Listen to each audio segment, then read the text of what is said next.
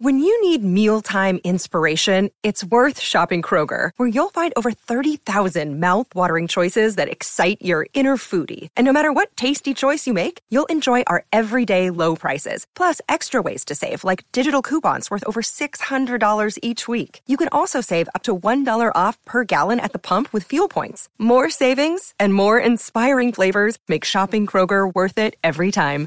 Kroger, fresh for everyone. Fuel restrictions apply. With the Lucky Land slots, you can get lucky just about anywhere. This is your captain speaking. Uh, we've got clear runway and the weather's fine, but we're just going to circle up here a while and uh, get lucky. No, no, nothing like that. It's just these cash prizes add up quick. So I suggest you sit back, keep your tray table upright, and start getting lucky. Play for free at LuckyLandSlots.com. Are you feeling lucky? No purchase necessary. Void where prohibited by law. 18 plus terms and conditions apply. See website for details. With Lucky Land slots, you can get lucky just about anywhere. This is your captain speaking. Uh, we've got clear runway and the weather's fine, but we're just going to circle up here a while and uh, get lucky. No, no, nothing like that. It's just these cash prizes add up quick. So I suggest you sit back, keep your tray table upright, and start getting lucky. Play for free at LuckyLandSlots.com. Are you feeling lucky? No purchase necessary. Void where prohibited by law. 18 plus terms and conditions apply. See website for details.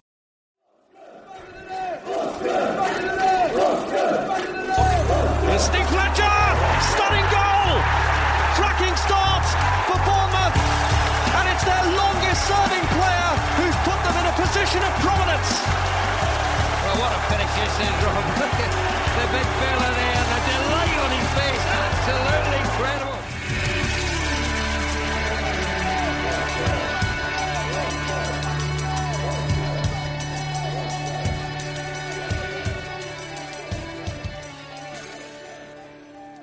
Hello and welcome to the latest in the lockdown interviews. There's not long to go until the Premier League, so we're keeping the audio content going. Remember, if you want to support this podcast, you can do so by buying us a coffee. That's at afcbpodcast.com slash coffee. So who's coming up today? Well, the word legend is often overused, but Steve Fletcher encompasses the spirit of AFC Bournemouth with a determination to overcome adversity. His own footballing path wasn't easy, but a combination of loyalty and resolve led to a career which has been littered with outstanding moments, both as an individual but also as a team. Scoring playoff final openers, gracing Wembley, and netting momentous club defining goals are just a number of high moments in amongst a career which has seen a willingness to prevail through the bad times, including administration and minus 17, and to add to the story, two seasons of football which took him away from the club he adored. Now, as a coach and club ambassador in the Premier League, he's now mixing it with the world's elite footballers. So it's fair to say that Steve Fletcher has done it all. But does he have any regrets? Well, we find out in this interview with myself, Sam Davis, Jeff Hayward, and Tom Jordan.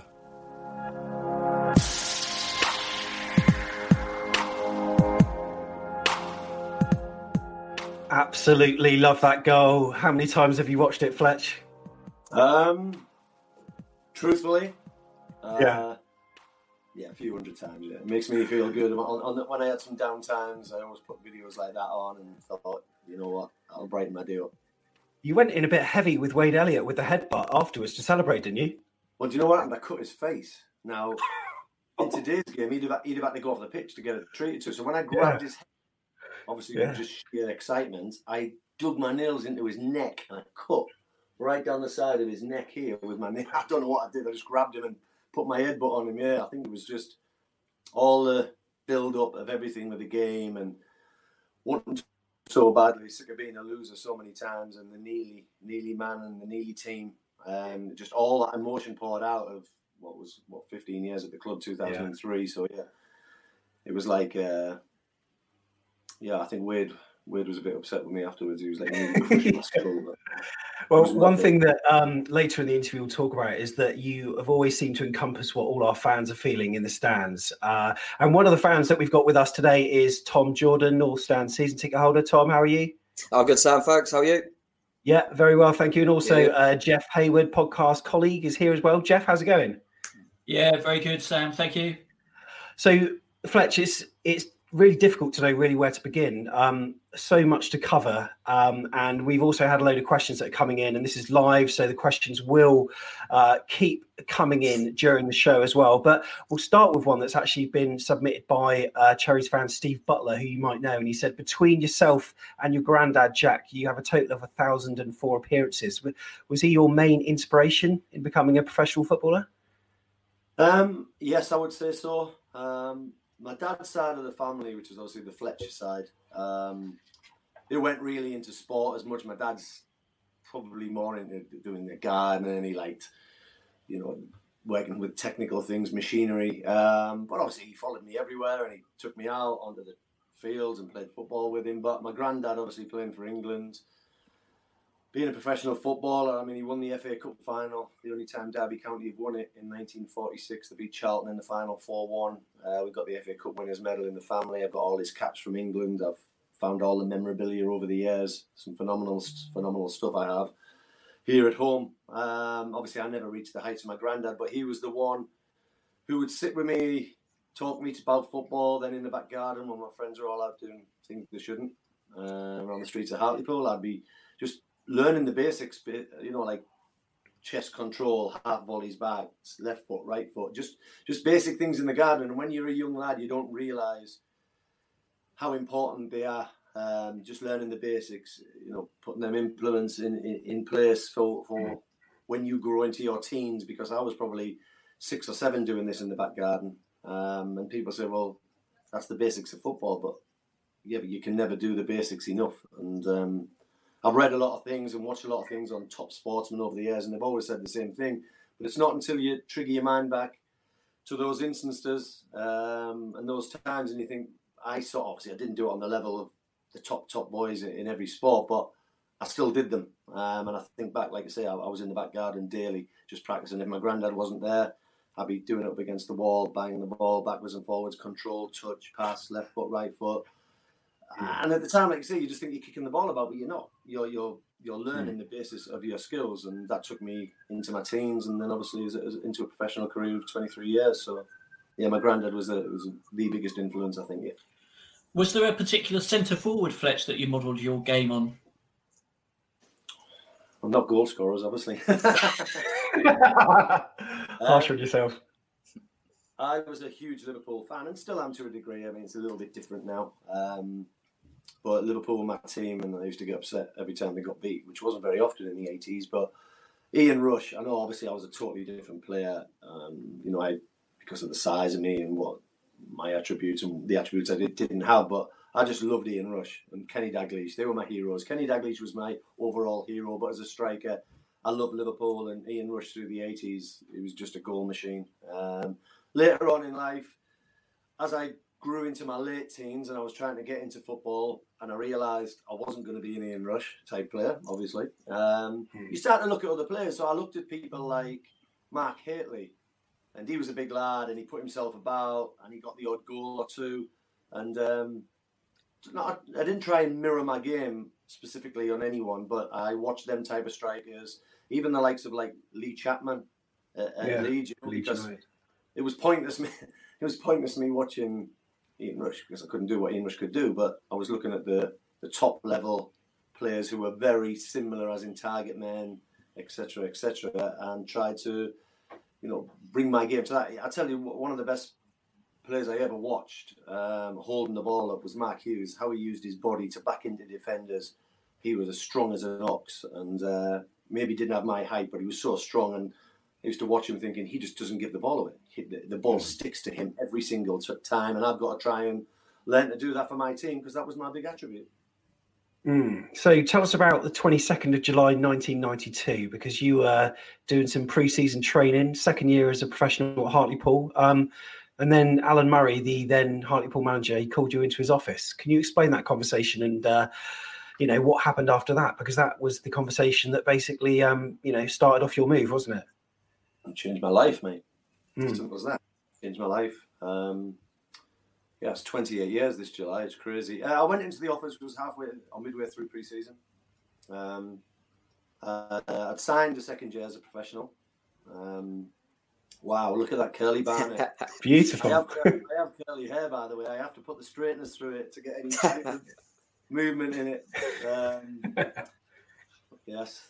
Wow. Um, so guess I went into the office and uh, got called in um, on the morning, and I thought, "Oh dear, what have I done wrong?" Uh, we were, like I say, halfway through my pre-season, which would have been my third season as a professional. I'd signed a third third year as a as a professional contract. I was 19 years of age, um, just Yeah. before my 20th birthday, which would have been the 26th of July.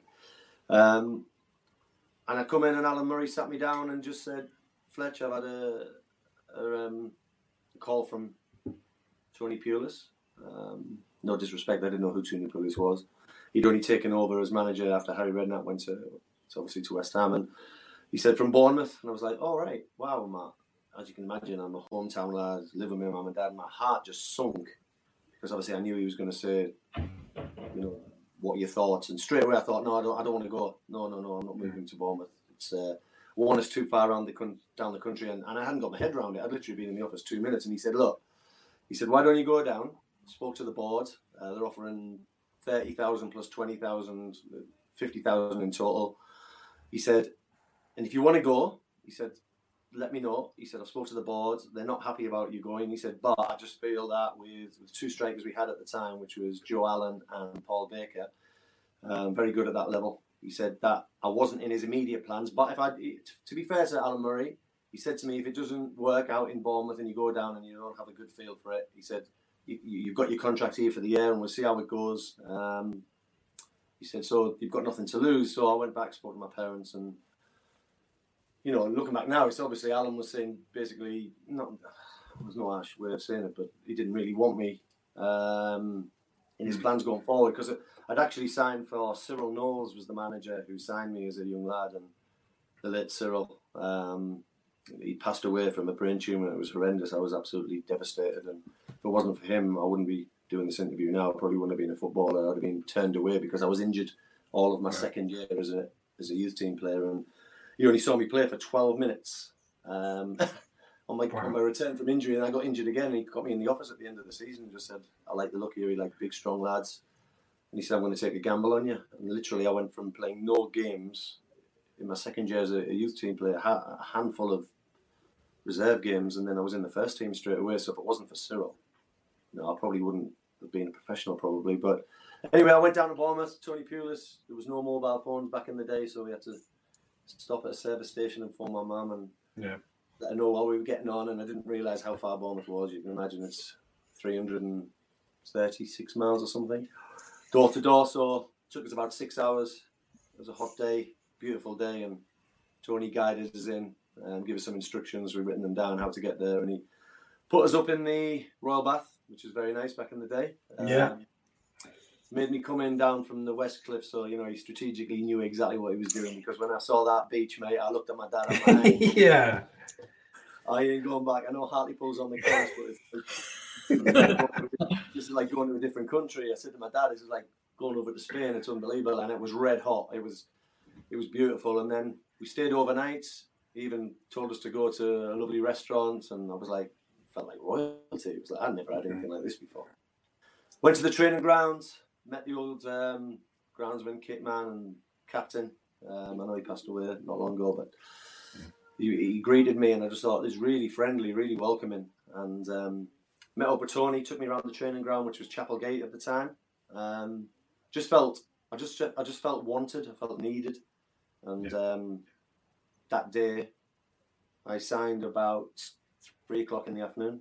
Um, it wasn't obviously not for the money or anything because, oh yeah, I think I was on 110 pound a week at Hartlepool, and I think Bournemouth doubled my money or maybe a little bit more. It wasn't about that. It was about giving an opportunity, being wanted, and the excitement of being a new player. So yes, it was daunting because I was 19, and Yeah. I know players move around a lot now, but maybe not so much 28 years ago, and especially not from one end of the country to the other. But we literally drove back at three o'clock. I think we got home about nine, ten, and um, that would have been the Thursday, and I drove back down on the Friday for training. Yeah. My God. Yeah, set nice. off at I set off at four o'clock in the morning. I got to Bournemouth about nine. Long day. For traffic, and I started training. And then the very next day, we had Aston Villa in a pre-season friendly, in which I scored. We drew one-one. Um, and I believe it or not, I swear. Then I drove straight back to Hartlepool after the game. The roads, the roads are not like they were now. That Newbury bypass wasn't there. No. It was horrendous, and I got home after the game. So I left at five, quarter past five. I got home about half ten, and I drove back down Sunday night, ready for training on the Monday. I'd done. That's ridiculous. I worked out. I'd done over two thousand miles there and back in four days. Crazy. And then I, It's, I um, came back on the Sunday night. I was cemented, and I went and lived in digs with our other old kit man, Nimbus, Ken Sullivan. I Hmm. stayed with him like everybody has, from Jermaine Defoe, Jason Tindall. We've all stayed there. Stephen Purchase. Uh, I was there for three months before I moved permanently with a family in Queens Park Avenue in Diggs, um, which I was there for two years before I got my own place. But yeah, it was, um, and there was no mobiles back in the day, so I couldn't phone my parents. I had to ask the landlady, Nimbus's wife. I couldn't use Wow. the phone every night uh, to phone my parents. So it was literally thrown in at the deep end, as you can imagine. Yeah, it's it's quite funny when you say that Tony Pulis sort of guided you in to go like via the West Cliff and get the most uh, most scenic route into town. And obviously, the draw, the actual town, is a big draw um, for players. And is it right that um, Eddie used to do this and give certain players a sort of drive around the area before you know making them sign on the dotted line? No, you're right straight away. It's a big pull because Hmm. I, I told you I turned around to my dad and said I don't think I'll be coming back. And I hadn't even I hadn't even got to the hotel. I hadn't even spoke to Tony. Seen seen the town, seen the stadium. I'd just seen the beach and the sunshine, and I was like, wow, this is amazing. It felt I did feel like I was going into another country. I remember I'm you know a Hartlepool lad, and really been out of Hartlepool much. uh, You know what I mean? But I mean I travelled, but obviously not into big cities, towns, uh, especially not as far down the south as, as Bournemouth. But yeah, we we have videos. We show the, the new players about the town, people talking about it. Myself is in the videos, Eddie, the chairman, the players, how lovely it is around here. Because especially the players now who maybe don't know Bournemouth so much need to know what, what is around, how how they can commute and get out of town. And we got a drone, we flew it. Well, we didn't. The company did, and they flew it over the beaches and the New Forest because it is a big pull for a club like us, you know, because we're a small town, a small club. Um, you need the pull, and for me, the two big pulls for Bournemouth signing here is well, yes, we're in the Premier League now, of course, that's another one. But back in the day, was it was the town and Eddie Howe as a manager because they know they're going to come, they're going to get Yeah. great coach, and they're going to develop as players technically. Um, and obviously, the area you've got to use what you've got. Yeah. Um, we've got we have got it in abundance down here, haven't we? And um, I drove Mark Travers. So how many years ago was that? Now two, three coming up, three maybe. He his family come up from Ireland, and I was doing my ambassador role, and I said to him, "Look, I'll I'll pick them up." So I picked up Mark, his brother, his mum and dad, and I took them all around from Christchurch Pool, showed them all around, and told I was I was truthful and honest about it, and they, they absolutely fell in love with the place straight away. Yeah, amazing. Um, yeah, so we, we do do it. I mean, maybe not the more experienced players. We don't have to, you know. I'm not going to bring Callum Wilson and take him around as such, but I'm always there for advice and telling him what's what. But the young lads, especially, yeah, because they need to know what their parents when they're obviously leaving home, like I did. It. Mark left home at like 17 or whatever, 16. There's a lot of worry for a parent.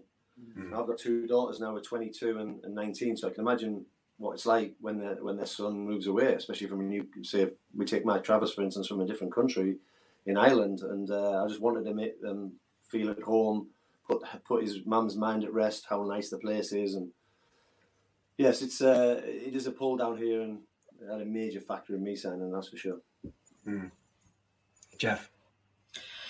In, in uh, that Tony Pulis uh, first couple of years, Steve, it, things didn't really go according to plan. I think it'd be fair to say. I mean, you you struggled a bit. Did you did you ever think, oh, I've made a bit of a mistake here? Um, right, so the first year, it started off really well. Um, got a goal in the first home game against Port Vale, 1 2 1. Um, got a goal away. Oh, God, I'm going back now, 28 years, lads, so someone might tell me I'm wrong. I think I got an away goal at Mansfield or somewhere, I think it was Mansfield, on a Tuesday night. And I was all right. I'd scored like two goals in the first four or five games. Then I got a bad injury to my knee, my left knee. And as you and I'm not going to disrespect anyone, but you can imagine the treatment I got back then. Nothing. I mean, it's not. It's a million miles from what they get now. And we I, I was out for a while, about four to five weeks, and I knew it wasn't right. And we were playing West Brom, we were top of the league. And Tony wanted me back to play up front with Ekoku, and I came back and I should have said no, and I said yes, and my knee wasn't right. And from that moment on, because I wanted to play so badly, I played through the pain, and that knee has gone on to, well, obviously it, it didn't stop me playing for 23 years, but it should have. But it limited me massively, and to this day, it's still horrendous, um, and I have to monitor it. The, la- the latter part of my career, I couldn't tell you how many Voltarol and anti-inflammatories I was taking just to be able to play. It was beyond belief, and I shouldn't have done it, but I did it. So listen, it's done and dusted. But I do believe I should not have come back so quick from that knee injury. And it was West Brom. I remember it was a night game, and I played, and I just never really got my season going. The next season started quite well. I got Steve Cotterill up front with me, and I started well. I remember scoring against Bristol Rovers, and I remember scoring. Uh, it might have been the first game of the season actually. We won one 0 I scored in a Coca Cola Cup League Cup. Two yeah. goals I got at home, and I thought, here we go again. Just getting momentum. Got another injury, and never came back the same player. Got a lot of stick. Um, I'd come in in the fans' eyes to replace Jimmy Quinn, obviously a proven goal scorer. I was never going to be the Jimmy Quinn type player. I was 19. I played you know 20 odd games for Hartlepool and, and come on as a sub about 15 times. I was I wasn't even a cemented player in the Hartlepool squad. So, but listen, I come in and I think that's what people thought. Efan Efan had left. Efan got the goals. He got his move. Uh, me and Steve Cotterill come in. Cots looked after me, to be fair. Um, he sort of took me under his wing a little bit, and he knew I was upset and the stick I was getting. I remember going to, and this sticks in my mind. And this this meeting we had it. You remember the old um, the old bar in, in the, the club? I forgot what it was called. Oh yeah, the supporters club. Yeah, yeah supporters club. Yeah. So we went to yeah. uh, an evening with us like, a, like like they do. So it was Tony Pulis, me, and Steve Cotterill, and I took an absolute hammering for a couple of supporters. And I was 19. I just turned 20 actually, and um, it was horrible. And they were brutal. A couple of them. Um, Cott stuck up for me. Tony Pulis obviously stuck up for me as the manager. Um, so it would have been my second season. So they were obviously a bit disgruntled about, I suppose, the amount of goals I didn't get. Um, and then I had on that night, so I can imagine I went home and I was so upset, and I phoned my parents, and I was like, "This is awful. I can't believe I've had to go through that." And it wouldn't happen nowadays because obviously it's all controlled now. But listen, it, it was was back in the day, and it was either sink or swim. It, it made the man of me. But somebody written me a letter and I got the letter because um, I collected everything. I had piles. Honestly, you wouldn't believe. Wow. I filled this room with all my clippings. I kept everything. Whether I opened a school, I went to a charity, whether we went out for a fun day as a team, or everything to do with football. I kept every clipping I could get. And one day I'm going to sit down with my daughters and put them all in scrapbooks. I did start it a few years ago, but anyway, I got this one letter, and he said to me, "Don't worry about the other night." So obviously, this gentleman um, was um, in the in in the sports club, and he said, "All we want, Fletch, is you show determination, desire, passion for the shirt, and run around and do everything you can. And I promise you, the fans will love you, and it will change. And you know what? It stuck with me. So I thought, okay, I'm not getting the goals I want. Mm. So I thought the least I can do is show all my passion, all my desire, all my heart, and it changed my thought process quite a lot. And from that day, you know, I think my bond with the supporters, obviously, it still was a bit marmite. Yeah. People had to love me. I mean, I got that, but you know, I think they could see that I did care and I did want to play for Bournemouth, and I was giving everything. Whether I scored or I didn't score, I was setting up. I was running back in my own box. I was defending. I was being a proper team player, and obviously, the next season when the mentioned come in, I got I got player of the season, and from then I think that was the that was the year 94, 95 when we had the first yeah. great escape. That that Great bond days. and that love, that love uh, with me and the supporters, um, sort of got going really. Yeah. So, Tom, what were your first memories of being a Bournemouth fan? Because you were you were what nineteen ninety? We. I was ninety one. So uh, 91. yeah, I was, I was one years old when uh, when uh, Fletch came down. So um, wow. I was yeah. So I was, I was going to ask Fletch actually, what were the because obviously I know Tony Pulis as a manager more kind of recently. Um, obviously, when he's saved clubs in the Premier League and that kind of direct approach that he always gets, you know, kind of thrown at him. what were the what was he like? As how would you describe him as a manager? And what were the differences with kind of him and when Mel Machin come in? What were the kind of clear differences? And how was he with you? And how was he as a gaffer? He was good with me um, because obviously he'd signed me. So you know you do find that, especially back in the day when a manager signed you, he, he'll give you more time. And he always said to the supporters, he said he will be a good player for this football club. He's not going to be a one that might hit the ground running, but he will repair this football club, and hopefully I have over the years, you know, on and off the field. I, I would like to think so. I've given my whole life to the club, and it's a club I absolutely adore.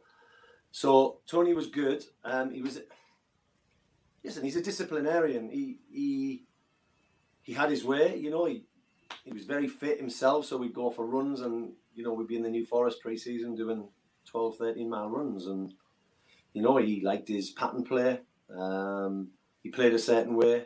Um, I remember Tony. Tony, well, he was relieved of his duties after two years, but club had no money, and he brought a few players on, and they were sold for big money. And I don't know what the price was back in the day, but you know, like Neil Masters went for four hundred thousand. Um, Joe Parkinson was eight hundred thousand, and Paul yeah. Wood. And I think he'd made the club two million pounds. Now you think twenty eight years ago, two That's million a lot, pounds. Yeah, a lot of money for a club like Bournemouth. Wow, and yeah, but then that had an impact because obviously the team wasn't as strong. So we were, you know, bottom half of the table, probably the bottom, the bottom third. But you know, when you're selling your best players, um, we it's always going to happen to a club because we were a selling club.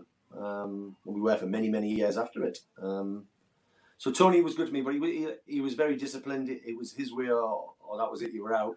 Um, and I suppose he carried that on when he was in the Premier League because he went there and he, he got teams out because he, he, he, did what he did. He stuck to his what he knows, what he likes, how he wants his teams to play. Um, training could have been a little bit more relaxed, a bit more five sides, but he wasn't. He wanted to nail down his formation. He wanted to, you know, do a lot of shadow play, um, and that's the way he was. You know, I I enjoyed it, but um, Mel come in and Mel was different. Mel was still a disciplinarian. He he mm-hmm he disciplined us. You know, he used to give me a, a hell of a bollocking a lot of the times, and but he'd put his arm around me on a Monday morning and go, "Son, I, I love you, son. I only do it. I love you. You know, I love you." like, know, but he could be ruthless in the change room. Oh my god, he would sit like this when we've been beat. Yeah. And then all of us would be round in the old change room, we thinking, please don't look up at me, because whoever he looked up at, he would be like, you, you son, tell me why. And then he would go off on one. Oh my god! And you'd be thinking, if it's not you, you'd be thinking, thank for that. And if it's you, you just have to sit there and take an absolute lashing for about five five minutes. But then on a Monday morning, he comes yeah. in and puts his arm around you, and but that's the way he was. So similar but different. Um, yeah. Training was a bit more technical based, so it was a little bit different to Tony. Tony was always like 10v10s or gameplay and, like I said, shadow play. Um, a lot of stuff without the ball. Um, where Mel was more on the ball, and we signed people like Steve Robinson, Neil Young. The team was getting a few younger ones. Um, I think Alex Watson had left then, and people like Brian McGorry, and we got like Scott Mean through, and then Steve Jones, Matty Holland, and all of a sudden the team had become a younger, which obviously with me being the younger one, I felt like I was obviously like the head of the young ones, if you know, yeah. because I'd been there for like four years and or three years or whatever. So it, it brought it brought a little bit more out in me. Um, so yeah, they, they were they were similar but different, Mel and, and Tony. Different styles of play. Yeah. Um, but both very disciplined managers, and if you weren't on it or you weren't doing it, you were you were told that's for sure. I've seen I've seen a lot of versatility from you, Fletch, in the last uh, even the last two weeks because you've done Mel Machin's accent. You did a Brummy one at the end of AFCB TV the other day. Yeah. Yeah, you did Gareth O'Connor pretty well. Um, but also, I've got also I've got to say, um, you had to be quite versatile uh, in your early days under Mel Machin as well, because one of the games you were at centre half, weren't you? I played about 15, 14, 15 games and a half. Oh, 15 games was it? Yeah. Um, what happened was Mark Morris got injured um, he'd done his shoulder. He was out for months. Um, Alex Watson was already injured, so we had no centre halves. Rob Murray went back there. Then I went back there with Michael McElhatton. So he was a centre midfielder playing centre half. I was a striker playing centre half, and it was ju- just supposed to be for one game. and I must have done okay. And then we played again, and then I would have a horrendous game. And it went. It seemed to be like that. It seemed to be did okay for one, not so good for another. But I had no education of how to play at the back. It was just literally, you know, just grasp it and get on with it. Um, I remember getting thumped at home 4 0 off York, and I think it was just before Mel took over. Mel was in the stand watching. And uh, I remember Neil Moss passed the ball to me or Michael McElhatton straight to their striker. He scored, and I was like, oh my God, this is horrendous. Mel, Mel must be thinking, well, what is going on? And um, Mel kept me at centre half for a couple of games. Then I got injured. Um, like I said, I had a couple of good, couple of bad. It was obviously a learning process, but I always wanted to go back as a striker. And then he put me up front on. It was either between Christmas and New Year, or was just after New Year, and we beat Swansea at home three one, and I scored two, and that just took off, took took off, and um, I think from that game, I'll even be as poignant as saying that game changed my career because I scored two goals. We won three two. I think Eddie Pennock scored a winner in the last two minutes. I think. Someone might tell me different, but I'm sure he won. We beat. I'm sure it was Swansea, and um, I had a great end to the season and, and one player of the season. And I think yeah. that, that was a defining game for me. I'd come back from just a little injury, two or three weeks out, gathered my thoughts, obviously decided I don't want to go centre half, spoke to Mel. Mel said, I'm going to put you back up front. Scored two, and the rest is history. Yeah. That first uh, Great Escape season, Fletcher. I mean, that was that was some recovery from nine points at Christmas to ending the season on fifty, and it was five teams went down as well as I remember. So, you know, it was a, a tough ask. But uh, what are your what are your favourite memories of that that title running? Obviously, Brentford and Shrewsbury stood out for the fans. But what about you? Yes, it was a crazy, crazy, crazy season. Um, so that was the year I won Player of the Year, wasn't it? Yeah, 94, 95, yes, it was, wasn't it? Yeah. yeah. Um, yeah, we started off horrendous. Nine points at Christmas. I mean, couldn't have been taken any any bets yeah. in the bookies for us going down. It was we were just odds on to go down. I think from Christmas onwards, we'd have been second in the league behind Birmingham on points one, so we'd have got promoted from Christmas. And we had to. Yeah, and wow. I think we won a couple of games and it just gave us the momentum. Like I said, we were a young squad and we kept winning and we beat Birmingham at home. I remember um, we were flying high, massive club for it to be in, you know, League One or was League was Division Three won it back then or whatever. Um, it was just a momentum thing. We, we got a bit of belief, and at any level, if you have that momentum and a bit of belief uh, and a, and a tight squad who want to do well for each other, and it, we just rolled on and rolled on. We were like, we got a chance here, and mm. just belief came back in us. And I remember the game at Brentford was the wow, first yeah. time we got out of the relegation. Um, and that was a phenomenal game because it was massive pressure because we hadn't won it, we'd have gone down. Simple as that. And they were pushing for promotion, I think, or even to, to win the league. Yeah. Then, yeah, we beat them 2 1. Scott Mean scored from 25 yards, then they equalised for a scrappy goal, and then Steve Jones down the channel beat his man and smashed it into the near post roof of the net, and we won the game, and we just got out the relegation zone. Because I remember celebrating with our fans down the bottom end of Brentford, where they were behind the goal, and they were saying we we're out of the relegation zone, so we knew we had Plymouth to play at home, and it was in our destiny for the first time in 45 games. It was going down the first time we'd ever got out of the relegation. It was in our own destiny, and it was crazy because we played on a Tuesday night, I believe. It was. And yet all the other yeah. games, or Tuesday or Wednesday, and all the other games were on the Saturday, and it was because of what happened down here the year before I got here to do with Leeds and being a bank holiday or something. 1990, yeah. So it was. I mean, it wouldn't happen now because obviously all the games are played on the last day and they have to be played simultaneously. But now, going back, we we knew our own destiny. If we beat Plymouth on the Tuesday, it doesn't matter what happens because we have, that's our last game, and the game was done and dusted in 20 minutes. I think it was. Steve yeah. Rob- yeah, Scott Mean scored. Steve Robinson scored. Did Jason Brissett score? Did Rob Oldham yeah, yeah, someone scored twice. I think. I think Rob yeah, scored twice in that one. Twice, yeah. Scott Mean got the other one, and by half time we were 3 0 up. Now, in the changing room, you can imagine we just panic set in because you just think them just to hold out, please, 20 minutes. And we romped the game, really. I know we didn't score another goal, but we absolutely tore them apart.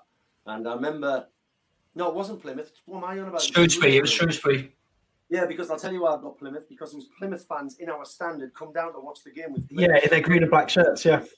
Yeah, because they wanted to obviously see us get beat, and they were in the main, what was the old main stand, yeah. and they were down the front row, and I'm thinking Shrewsbury don't play in green and white, and I was looked, and there was Plymouth fans there because it was between us and Plymouth, and because um, we won the game, obviously Plymouth went down. Yeah, yeah obviously it was Shrewsbury, and uh, we tortured Shrewsbury that night. And the pitch invasion, I had never experienced anything like that in my life, and mm. that was the first big moment of my career, and one that sticks with me now, and it's, it's a one that people still talk about to this day.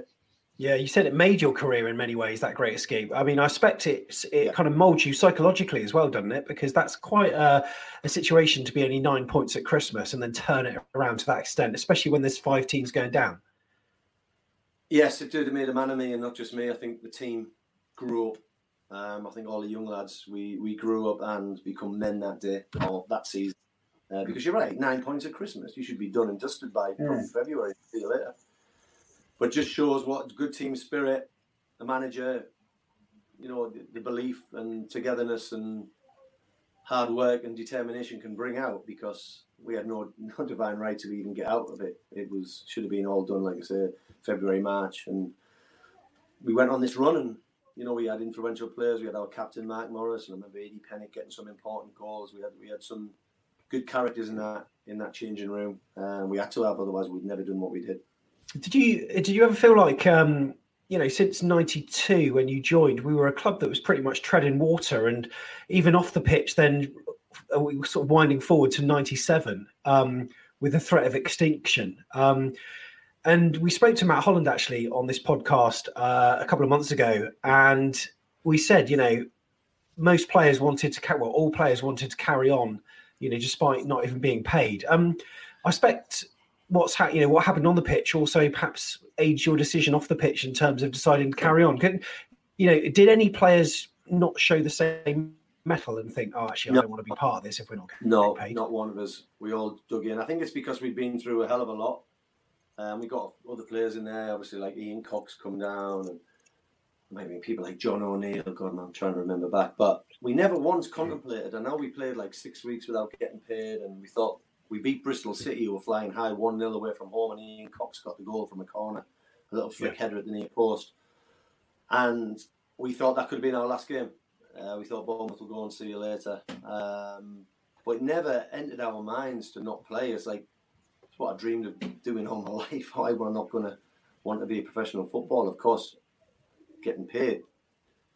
Mm, obviously, we went on a lot of money, and I remember having to put all my, you know, finances aside and just scrape together what I had. My parents obviously helped me out, helped me out a lot. Um, my wife was pregnant. We were trying to get a mortgage, couldn't get a mortgage because the club, you know, wasn't. We didn't know whether well the mortgage people said don't whether the club's going to be here or not, so they can't give me a mortgage if I don't have a job. And I'm like, well, I'll probably get another football club. And they're like, probably is not good enough. So luckily, the club got saved. I literally the date got saved I had the forms for um, what's his name? Uh, our old chairman and one who's at the club. Trevor Watkins. Trevor Watkins. Yeah, yeah. Yeah. And I had him. I had the form, my mortgage form for for him to sign. So I had to get it in the next day. I had about two days, otherwise I was going to lose that house that me and my wife were going to buy a little two bedroom in Throop, and my, yeah. she was heavily pregnant with my, my first daughter, and yes, we thought, we honestly thought that the club was going to go. Um, but no, the players, the players never once, and that's on my hand on my heart, the players not once had contemplated not playing for the football club. And obviously, we had the winter gardens and everything. I think yeah. when you see that from your own fans, that togetherness, you would have to be some heartless person to not want to play for the club when you've just been in the winter gardens. You need to spend one night in the winter gardens, and you would, you just felt that bond and the and the the willingness for the for the fans in the town to see that football club carry on. So yeah, and, and things were different then. You know, there wasn't a lot of money in it, so we're not talking millions of pounds for players. You're talking hundreds of pounds, but it was we just wanted to play for Bournemouth Football Club. We've been through a hell of a lot. We've seen the club obviously go into the financial difficulties, and we were doing everything we could, um, along with the fans and the supporters, to make sure that club survived. So no, we didn't ever contemplate once not playing. Yeah, Tom. After the uh, sort of financial issues, obviously you were at a very young age, but you know you went to Wembley, didn't you? And it, it you know, as a fan, it felt like the, the perfect sort of you know tonic after you know the financial yeah. woe to see it sort of culminating on the pitch. What were your remembrances of that day, Tom? Yeah, I was saying it's kind of it's weird talking about the Winter Gardens and stuff there. That's probably like one of my first memories as a Bournemouth fan. Is that not even a game? It's mm. that I started support, started getting into football. I was probably, you know, what six years old, something like that. Start supporting my local team, and I'm just hearing that we might not be a team. It was um, it was bizarre. I do remember that. And then I'd yeah, it was of, it was that season that I I started going, and then obviously we got to Wembley, so it was really weird because I I thought I've started supporting this team and my local team that haven't got any money, and I don't even know if I'm going to see them for a season. And then by the end of it, I was going to Wembley. It was um, it was quite weird, but I remember that day well. It was a amazing occasion, but um, definitely probably the first time I can remember as a fan crying. So I've got um, yeah, I've all the I've all the face paint on, all stuff like that. I remember that well. But um, yeah, I think it's it shows if you went down all the years as a Bournemouth fan, I think Fletcher would probably agree. All these times of you know kind of maybe going into liquidation to even being in the Premier League and being the little team that no one expects, we're always fighting against mm. And that seems to, especially when you've got a young group of players, just bring everyone together. And it just seems like we just keep doing that non-stop. And it's, yeah, it's, it's amazing to hear that even all the way back then, we're still kind of fighting against everything and defying the odds. It's great. Yeah, no, I, uh, you know, I completely agree. And, you know, shame about the result that day. Um, yeah. Whoever thought the golden goal should shot. But uh, yeah, not good. Fletcher, um, you, as I said earlier, you sort of seem to have the same emotions as we do as fans. So on the night before Wembley, did you sleep well? Um, no, I don't sleep well. I never sleep well all my life. I, if I get four hours, five hours in a night, I'm absolutely buzzing. That's even now. So no, I remember the game. Um, it was amazing, obviously, to go to Wembley as a boyhood dream. One mm. thing I wanted to do, well, two things: play for Liverpool Football Club, my favourite club, and and walk out of Wembley. Well, obviously, did one of them. I know it wasn't in an FA Cup final, but for me, it wasn't. It was my FA Cup final, the club's yeah. FA Cup final. So going to Wembley was amazing. Um, never really thought about the golden goal thing till it happened, and it was horrendous when it happened because it just ends, and it was it was ridiculous they even brought it in. But anyway, we had to deal with it. I think it was in they brought into the European Championships that year as well, didn't it? Um, yeah. But anyway, well, yeah, I mean, to see all them people go down, I think we took 33, 34,000 supporters. I mean, 67,000 in Wembley. It was amazing. All my family were down, and to walk out I was proud as punch. But the night before in the hotel, obviously we stayed in a big plush hotel. We're not used to that, and um, I just remember like just waking up all the time, just the adrenaline just running through my body. So like my doggy just coming. Yeah, no worries. oh, I had to open the door. It's a bit hot in summer, yeah. summer house, so it's. Like, um, so yeah, trying to remember back. Was it '98? One. I, I was actually was my most fruitful season of scoring. I scored 14 goals. Um, I was very confident I was going to score in the final, and I did have a chance with a header quite late in the game, um, and it just went wide. Um, playing up against a big centre half. I think he's about six foot six, and I got above him. But that was my moment. I didn't really have many other chances after that. I know I played a little part in the goal where I flicked it onto Steenie, and then John Bailey prodded it in. Um, and we've watched the game back because I still sit with Eddie and Jason and in the office, and sometimes we put the game on, and we just, and especially Jimmy Glass in goal, we we just slaughter him all the time. He was the first goalkeeper, first goalkeeper in history to score in a Wembley final. Yeah. He volleyed it, he volleyed it into the roof of the net for the equaliser. yeah. And then we batter Eddie because it was a mix-up between him, Coxie, and Jimmy Glass that led to the corner from the goal, and um, Wayne Burnett obviously sidestepped Steve Robinson and Jimmy was in no man's land like he usually was, and we lost yeah. two one, and we were devastated because you know to play in a big final you want to win. The only thing I will say was when you play in a cup final like that, yeah, it's totally different to playing in a final like the the one in two thousand and three at Millennium Stadium because your whole season depends on that game. Where yeah. the cup final, yes, you had a good cup run, but at the end of the day, your league status is still in place. So it was it was destroying, soul destroying, but I got over it more than probably I would if we'd got beat say off Lincoln in 2003 at the Millennium Stadium. But it was a massive achievement. I know the club made a lot of money. They even took us away for 10 days, first time ever. Uh, Post season tour, we went to America. We went to Milwaukee and Chicago. Um, I think the club made from that cup run. I think they made something like three quarters of a million pound, which is incredible wow. for a club like us.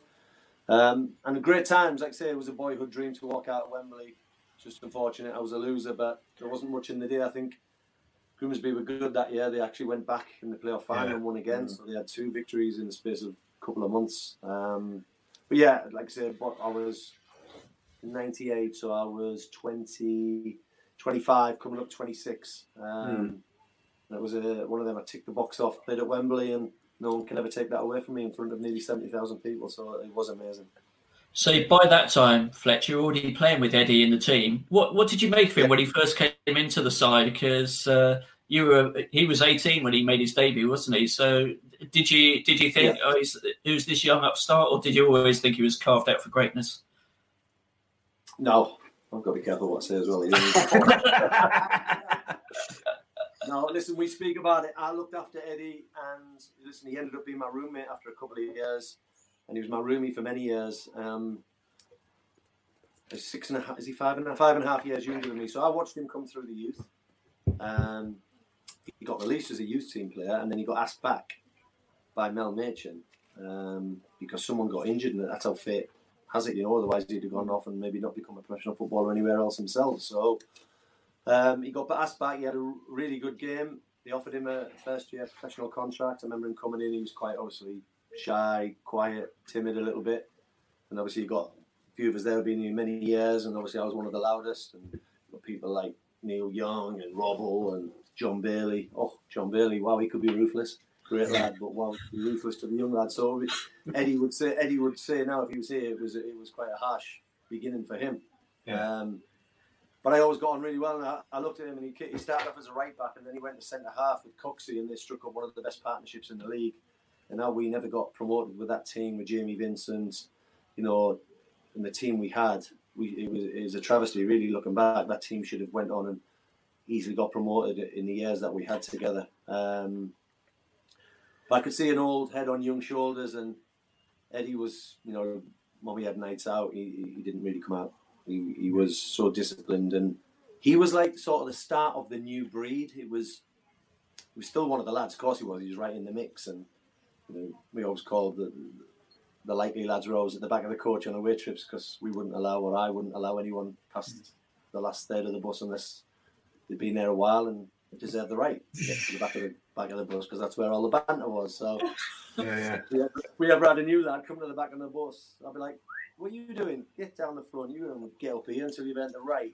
just you know, it's like, but Ed was Ed was always in among moment, but he was always the disciplined one. He was always the one who was doing extras. You know, I wish I'd done it. Listen, I, I have a million regrets. I wish I'd done it with him. You know, he was always the one out on the outside the stadium, working on his left foot, working on his left foot because he played left side centre half, but he was right footed, so he used to clip the ball into me, and he was always just practicing them little balls into me and paid dividends for him. You know, if it wasn't for his injuries, he'd have been a you know a good championship player or second level, second tier player. And who knows, he might even went to the top because he was in the England under 21 side, which obviously reminds me, Perchy, JT, and Neil Moss about nearly every day. But um, yeah, he was a top player. He, he had to he had to wear his heart on his sleeve because with him only being he says he's six foot. He's not six foot. He's five eleven.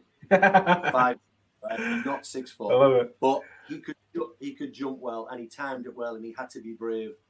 And I remember I used to call him Last Ditch Eddie because he would throw his head in where it hurts. Nobody else wanted to put their head. Yeah. A bit like myself, he he had no fear of heading the ball, and he used to time it well because obviously he was a lot smaller than most of the strikers, and he won so many headers that he shouldn't have won for for his size because he was brave, he timed it well, and just worked on his game. Um, he deserved a longer career for for the effort he put in and the desire he he showed. Um, like I say, he was a type of a new breed. It was like he didn't he wasn't a follower. He didn't do or because they do it. We'll go we'll go to the pub and have a drink because they are or. Yeah.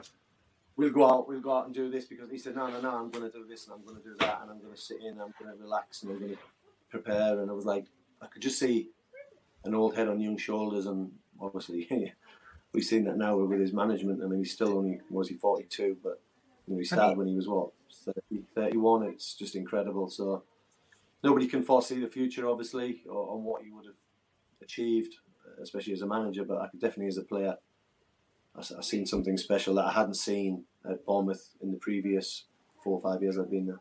Does he does he really let himself go now much, or do you not see much of that? No.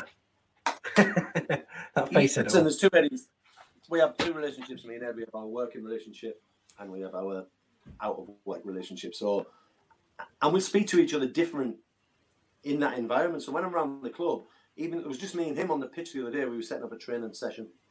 He'd written the session.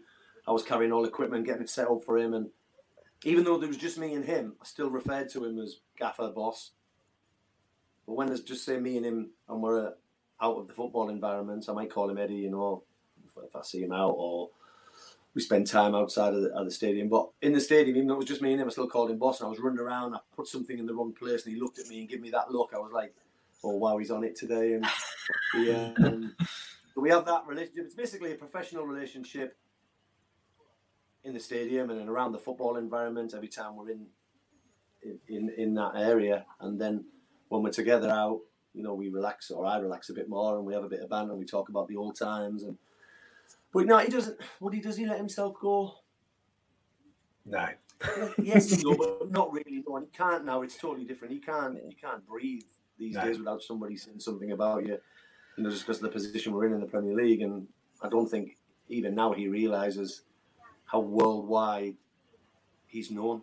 We go yeah. places out of the country when we go pre-season, you know, on tour pre-season, and people from other countries coming up, and he gets noticed. Whether you're in America when we went, or we're in, we went over to Spain to Real Madrid to train, and people are coming up, the, the mm. people, local people from the country, and they just look at me and go, Eddie Howe, and I'm like, wow, you can't go anywhere. it's bizarre, isn't it? I, I was about to say with um with regards to Wembley before we because we'll fast forward quite quickly onto 2003. But in terms of that Wembley, I mean, there's a lot of players on the pitch there that are still involved today uh, or were involved over the years. I mean, you know, Paul Groves. We won't talk much about that, but also Jimmy Glass as well. Um, Jimmy Glass, yeah. you, you sort of alluded to the fact that he, he was an unconventional goalkeeper. But do you remember that match. It was live on Sky, FA Cup against Bristol City. You scored the winner. John O'Neill scored scored a worldie to make it 2 1. But Jimmy Glass was on fire that day. Do you remember that? Yes, because it's the one and only Jim. Jimmy was on fire. oh, that is, that is ruthless. it was uh, it was live on Sky. We won three one. Yeah, I scored the third goal. John O'Neill scored a screamer from 25, 30 yards into the top corner. Yeah. Colin, God, he's my memory. Colin Cramb got one of the goals back for Bristol City. Yeah, that's right. And two, 2 0, 2 1. Then I scored to make it 3 1. I stabbed it in. The keeper um, dived early and I saw just got it under my feet and scooped it into the roof of the net. And it was a great game. We all played really well. And uh, yeah. Jimmy was on flames. He got man of the match. And um, we watched it back. He just reminded us of that game. He was, and but he was he was a bit unconventional. But Jimmy, and obviously works at the club now. He's player liaison. Um, and I've known him ever since. He stayed down here, so even though he moved around the country and he had something like 17 clubs or 15 clubs in his career, it was crazy. Uh, he always lived in Wimborne, kept his place. So I always seen him, even when he wasn't at the club for many, many years. Um, I always kept in touch with Jimmy, and he is he. Listen, he, he wears his heart on his, his sleeve. He's quite an emotional character. He, he's like me. He's a Leo. So when we're arguing about a, a topic, no one wants to give in. In the end, I just walk away and go, "Whatever, Jimmy can be bothered. Maybe doing nothing." He, won't get. He won't back down. He's always right, and he's like, "No, this is it, big." And I'm telling you, this is it. And I'm like, Jimmy, Jimmy, calm down. And he won't. And, it, and we were like that as players. We used to wind each other up, and to a point where anyone listening would have thought they don't like each other. I did. I, I got on really well with Jimmy. I get on, on much better with him now. I just thought he was when he was a player, he was he was tough to tough to talk to. So he'd talk about something and he'd fly off the handle and and I was like, oh, Jimmy, I'm, I'm not talking to you about it. Um, but listen, he, he was a maverick. He had some unbelievable games and does things that keepers couldn't do at that level.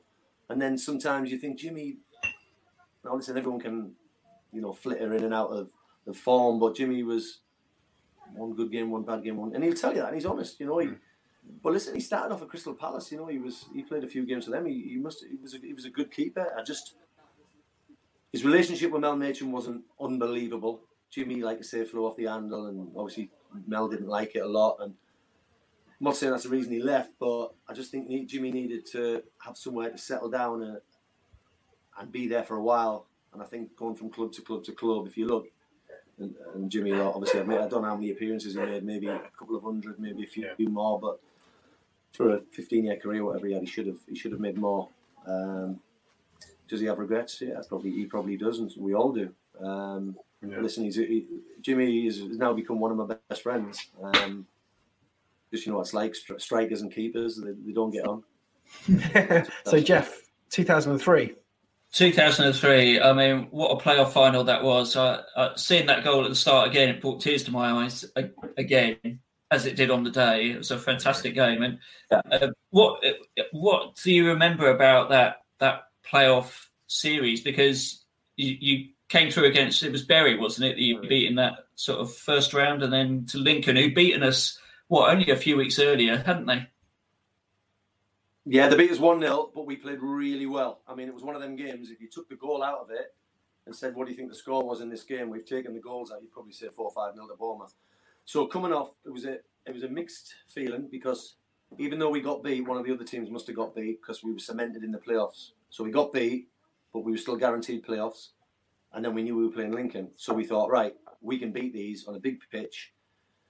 We can pass them off the park. Now, we know they're a big side. We just got to, you know, manage their aerial threat and long throws and free kicks. Um, so I was very confident.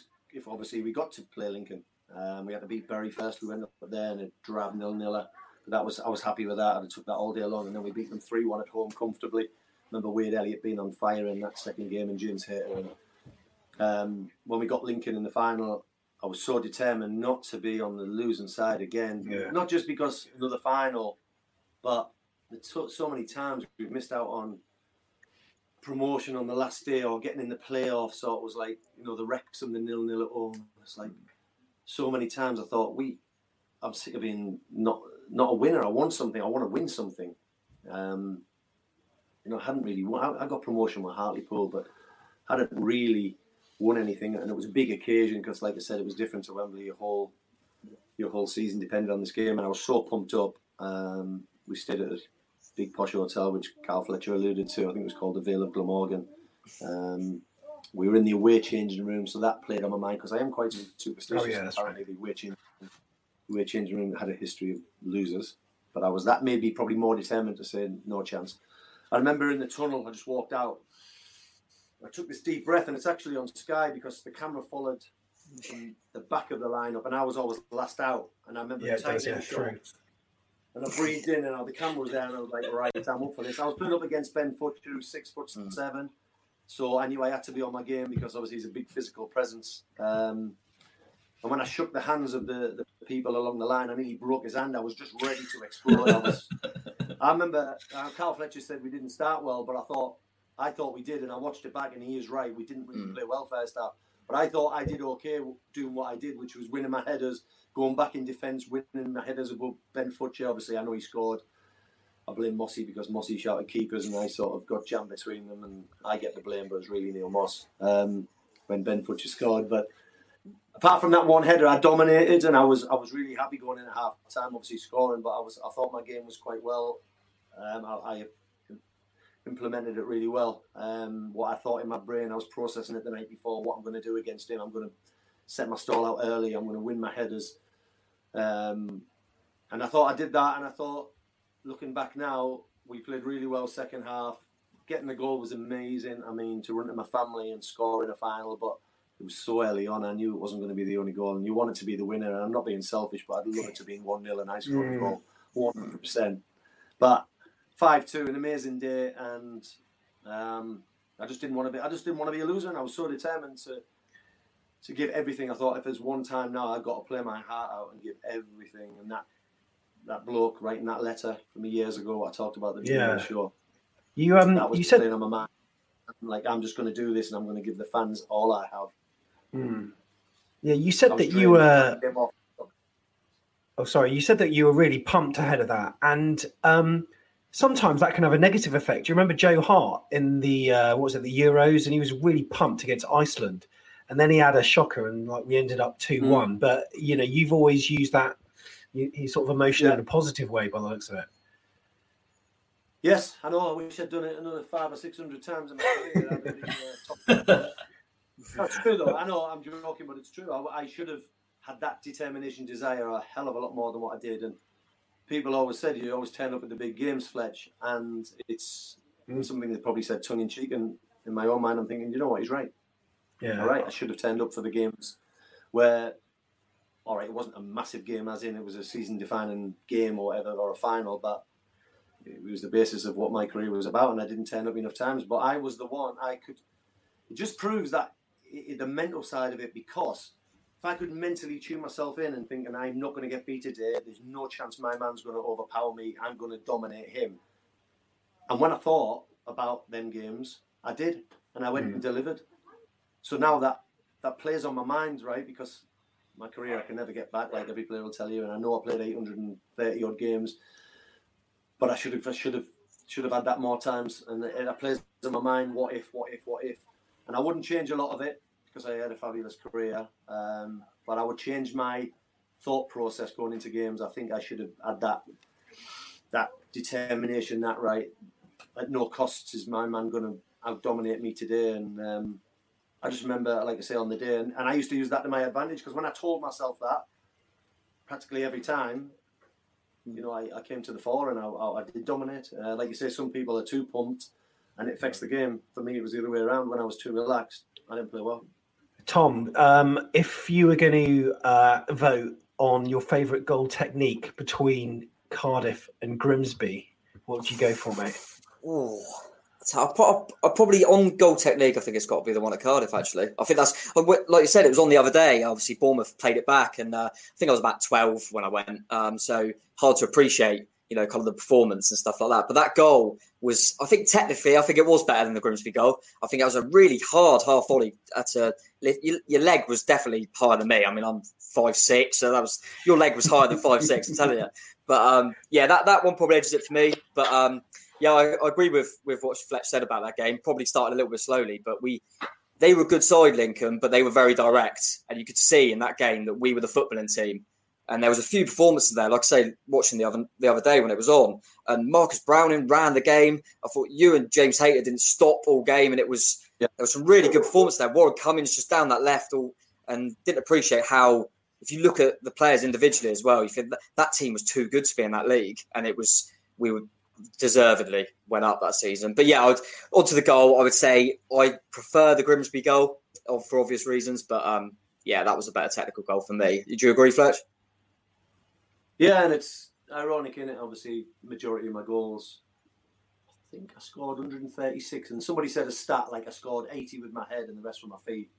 Which actually I thought I scored more with my head, but I didn't. Mm. but the two goals, the most important goals in my career, the two were both volleys. Um, it's like wasn't really renowned for my volleying, but the two the two goals, the, the Grimsby goal and the, and the Cardiff goal were both, both volleys my right foot. I always right say you're Cardiff, the Cardiff one. I had to come across Ben. I had a gamble, mm. and I had to hit it technically really well because it was on the rise, and I hit it on the volley, but it was probably a half volley as such to keep the ball down. But the Grimsby one, I chested it up in the air, and I had time to twist my body and then make good contact. And that one, I obviously just hit it as hard as I could. And you know, I think I, I was always going to hit the target against Grimsby because mm. if I'd have missed the target from 12 yards with a volley, I'd have been absolutely devastated. Where looking back, the, the, the, Cardiff one, I suppose, could have went in the stand really, but I did well to keep it down. I think very unlike me. I think Ben Ben makes a really good point on the chat, Fletch. You know, all that time watching Mark Hughes. Mm. Yeah, you're right. no, you're right because he was he was an I talked about his hold up playing and backing into defenders and how he used to use his backside and his strength to protect the ball, but he's also an incredible volleyer of the football. Um, you know, the, we've had someone very much like that you had on your, I was having on your show, Jan Kermorgant, what a volleyer he was. His technique, I was nowhere near the, the capabilities and technique of Jan, but we used to do, and, it, and once again, I used to practice volleys and even in training, we used to do a little training session where it was like you flick it up, you chest it, you volley it, um, and then if you score, you, you, go through the next round. And did that when I was younger as well. And it all comes back, you know, to the to the techniques, the the ground, you know, the, the, all your all your stuff from school. You know, you when you're in the playground and you take it down in your chest and you volley it and hit the target, and subconsciously you, you don't think about that when the ball lands to you, but mm. it all goes back to mm. to what you've done as a kid. And if you look at them two volleys, that was what I used to practice, and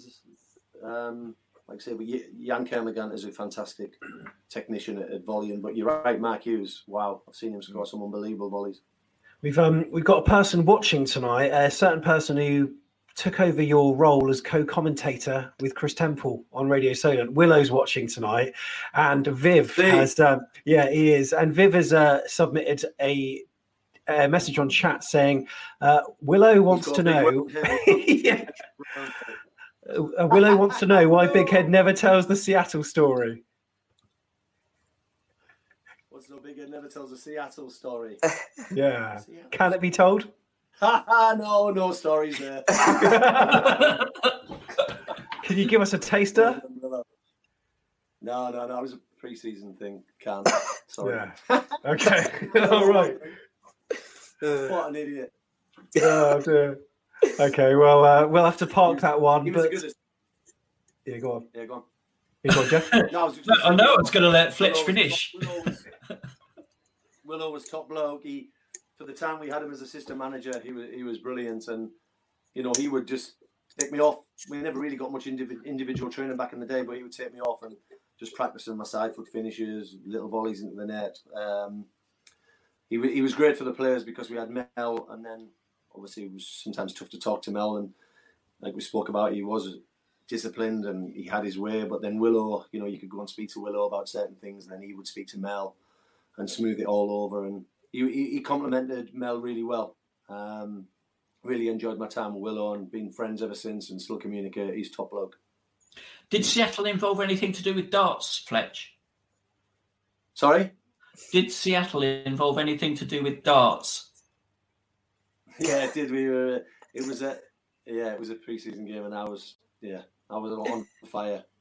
My, my mum and dad. My mum and dad owned a pub, and um, obviously pool darts was big because it was a workman's pub. So from a young age, five or six, I was always on the pool table. I was always throwing darts. We we got a dart board in the football club at the moment in the mm. players pavilion, and um, Pewey's about the only person who come close to me. But yeah, I'm good at darts. Um, I'm not unbelievable. I don't practice, but I'm I've, from a young age just played and yeah, we were in a bar. That's all I'm saying. We were in a bar and I was playing darts and can't really speak about much more. Excellent.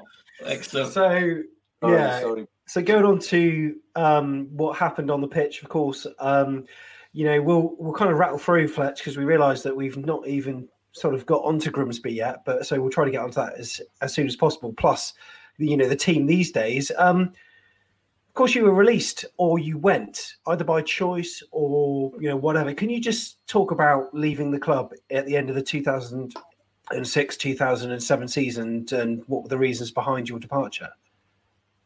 Um well it was so i just wasn't didn't have me in his plans kevin bond you know as simple as that. Um went into the office monday morning we all had slots 9 9 30 10 10 30 blah blah blah and i went in and i sat down within five minutes i'd left the office and just said i'm sorry fletch it's you know these things happen i was 30 34 nearly 35 so it was 34 yeah um, I thought I thought I'd got another year. Sam Vokes was coming through, and I was like, "Well, I can help Sam, but you know, Kevin wanted to go on a different path, and that's you know that's obviously up to him." And looking back, I was I mean I was absolutely devastated. I got home and I was in floods of tears and the fans set up some tribute on one of the sites, and I had over 750 messages. And my mum and my dad phoned me up, and my wife, and said, "Have you seen this site that's set up?" And all these messages thanking me for. That was crazy. I've, I printed every single one off individually wow. and kept them in a big folder. And they were like, they were, look, most of it wasn't to do with football. It was like you were my inspiration when my daughter had a, a car accident and you you were inspiration pulling, and it, just it just I was gone. I was like, oh, wow, I never think about it. You go to hospitals, you go to charities, you go. I went to people's houses, but I just do it because that's the way I was brought up, and I wanted to do it, and I was schooled in the right way uh, from my parents, and but then all these messages come back reminding me of all the things I've done, and I think about seventy percent of them were things outside of the football pitch rather than on it, and I was like, wow, I remember that, and remember that, and I was thinking, I'm so proud um, of the things I'd done, but obviously it was very upsetting and didn't have a club. I was nearly 35. Um, I thought I was going to get another year, so I went in the office with Kevin, expecting maybe a year and come out absolutely devastated. But luckily, within 48 hours, I had calls left, right, and centre. So I thought, well, I have got options. Um, Yeah. But yeah, it was hard because it was 15 years, and I just thought it was never going to end. But looking back, God's honest truth, it was the best thing that ever happened because when I came back, it changed me, my mentality. Every game I played then on, and obviously the Great Escape.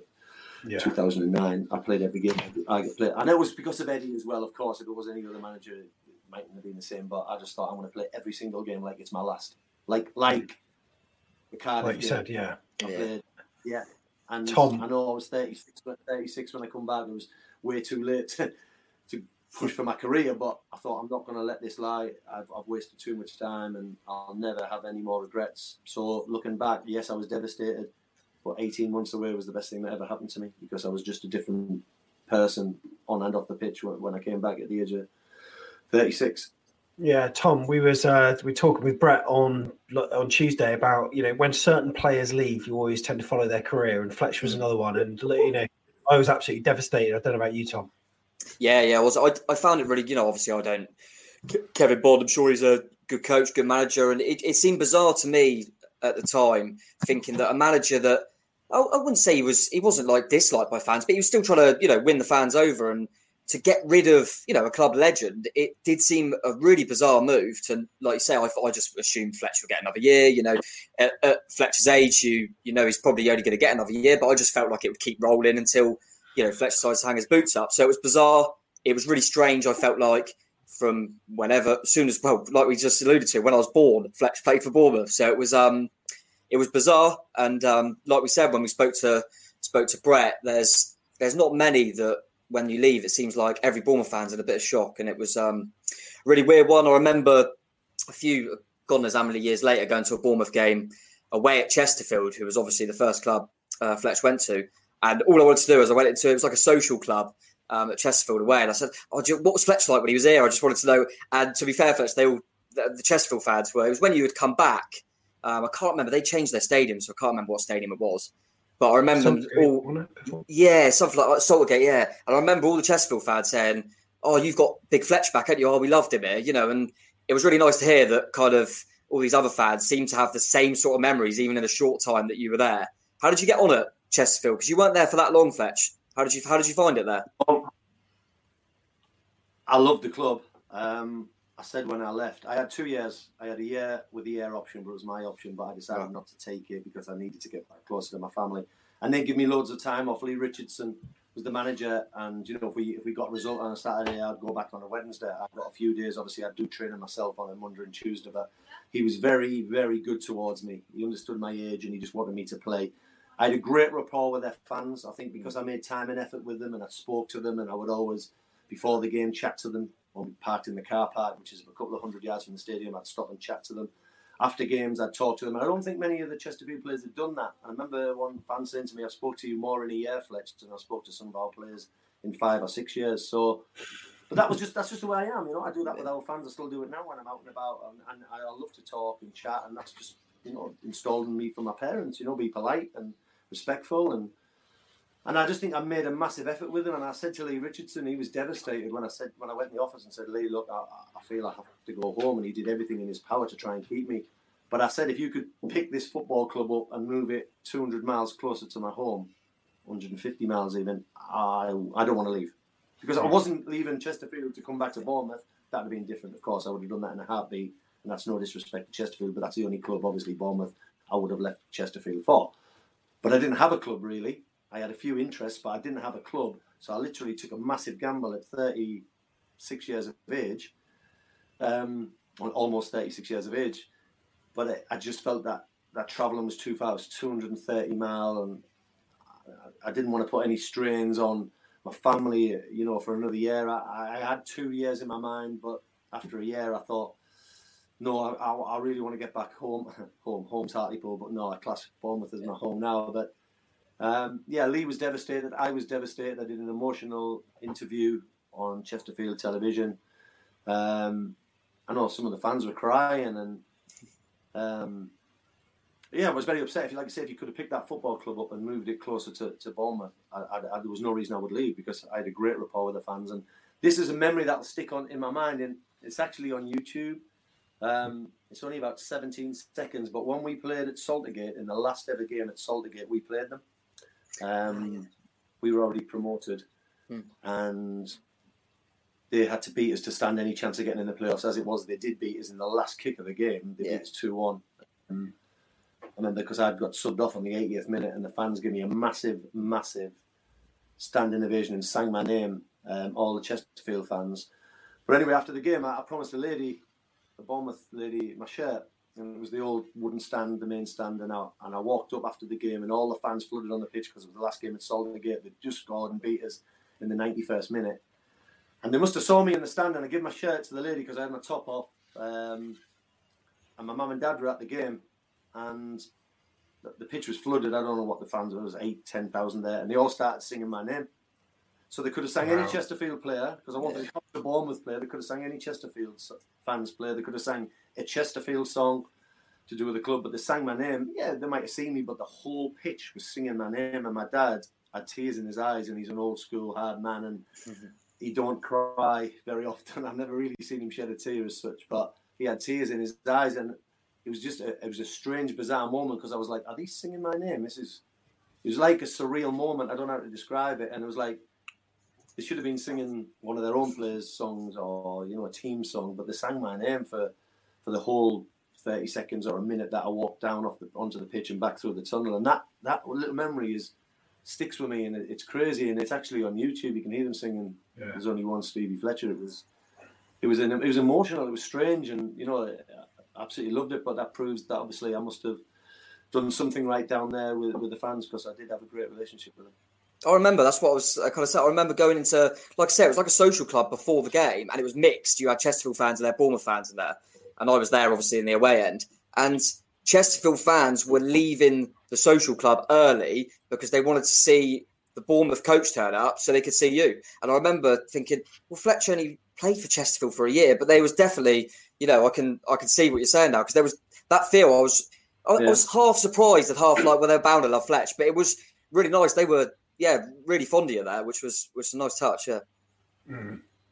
Yeah, when I got off the coach on that last game, mm. I'm always one of the last ones off the coach. I, uh, once again, a little bit superstitious. I had to be second last off the coach, and they just the cheer that the fans give me. I thought it was Bournemouth fans. It was actually mm. Chesterfield mm. fans. It was it was it gave me goosebumps, and even now when I think back to it, it was it was it was a bit surreal. And they were all hugging me and grabbing me and how are you doing and we love you, Fletch. And it was like I was like, wow, this is because you're right, I was only there a year. I've yeah. been there five or six years or long. Understand, but I thought, you know, it's nice.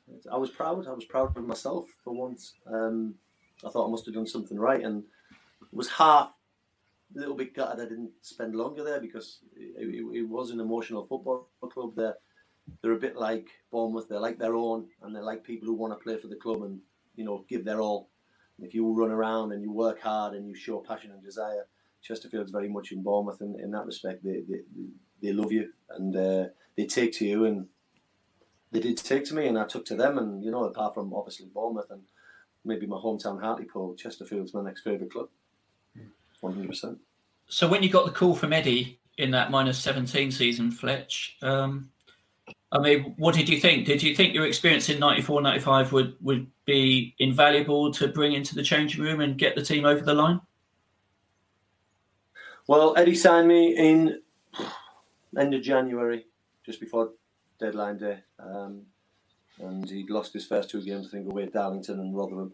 And then we were playing Wycombe at home, and we were ten points adrift. And I was thinking when I signed back, because everyone was telling me not to go back. You've had fifteen brilliant years, don't go back, don't go back. And it was literally me and Eddie talking on the phone, and then I woke up in the middle of the night one night, and I said, turned around to my wife about two o'clock in the morning. I said, I'm going to go back, and she went, Are you sure? And I said, Yeah because if I don't, it's going to play on my mind forever, and I don't want any regrets. And she said, but you're going to give up your two-year contract at Crawley, because obviously I went there, I was only six months into it. She said, for a six-month contract at Bournemouth, less mm. money.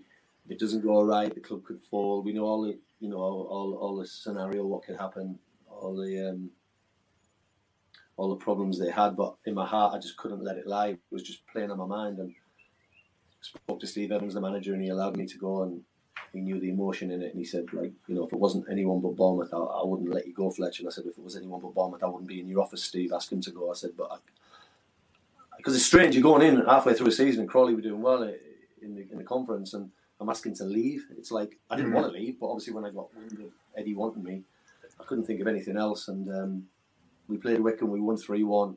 We closed the gap, but every time we got close to closing the gap, we'd lose a couple or one or two, and the, the gap was always there. And looked at the fixtures at the end of the season and seen Chester and Grimsby, and all the fans were like, "It's going to go down to that game." I'm thinking, "Oh no, don't say that. Here we go again."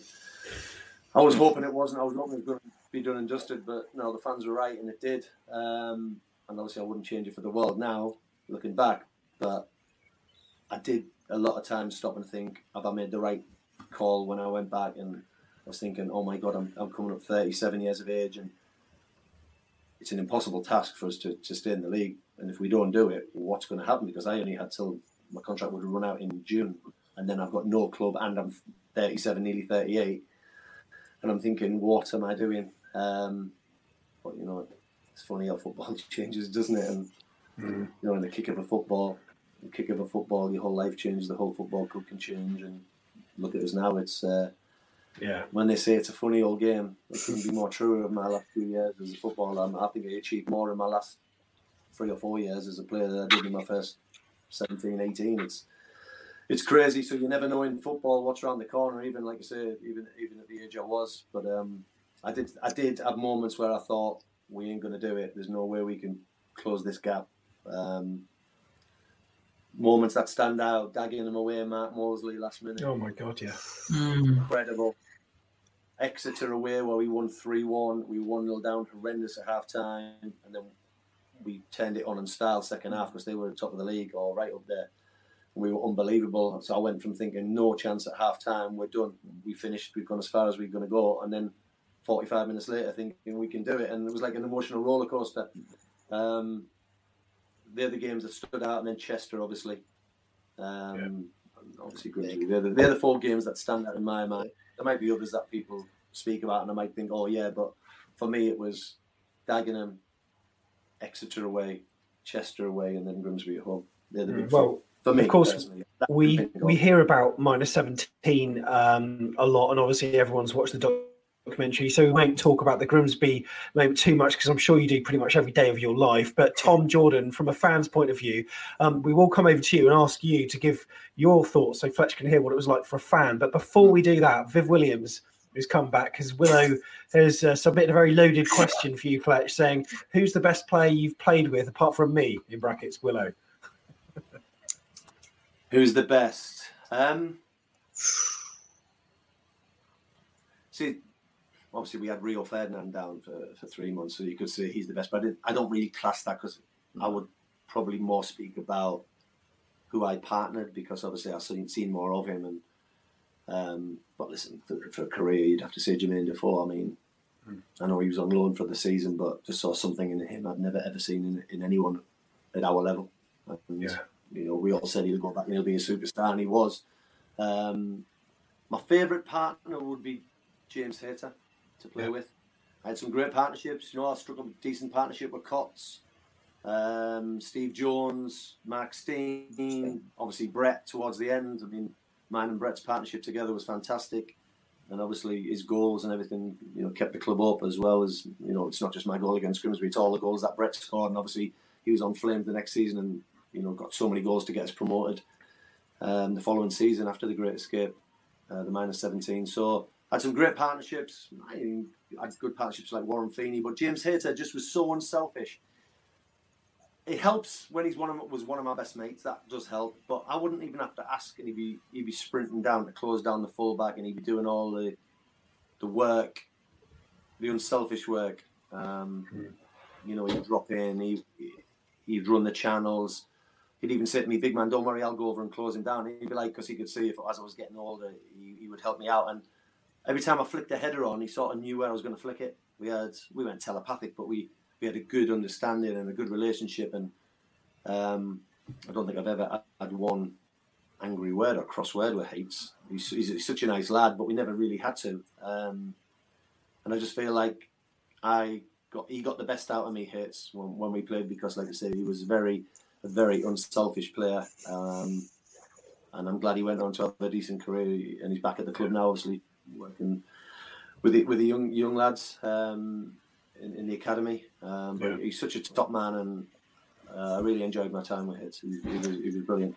So, um, if we could just keep you for another ten minutes uh, or so, uh, Fletch, because we'll yeah, just uh, zip through the rest of it. But Tom, yeah, from your yeah. point of view, that Grimsby goal. I mean, you know, one all.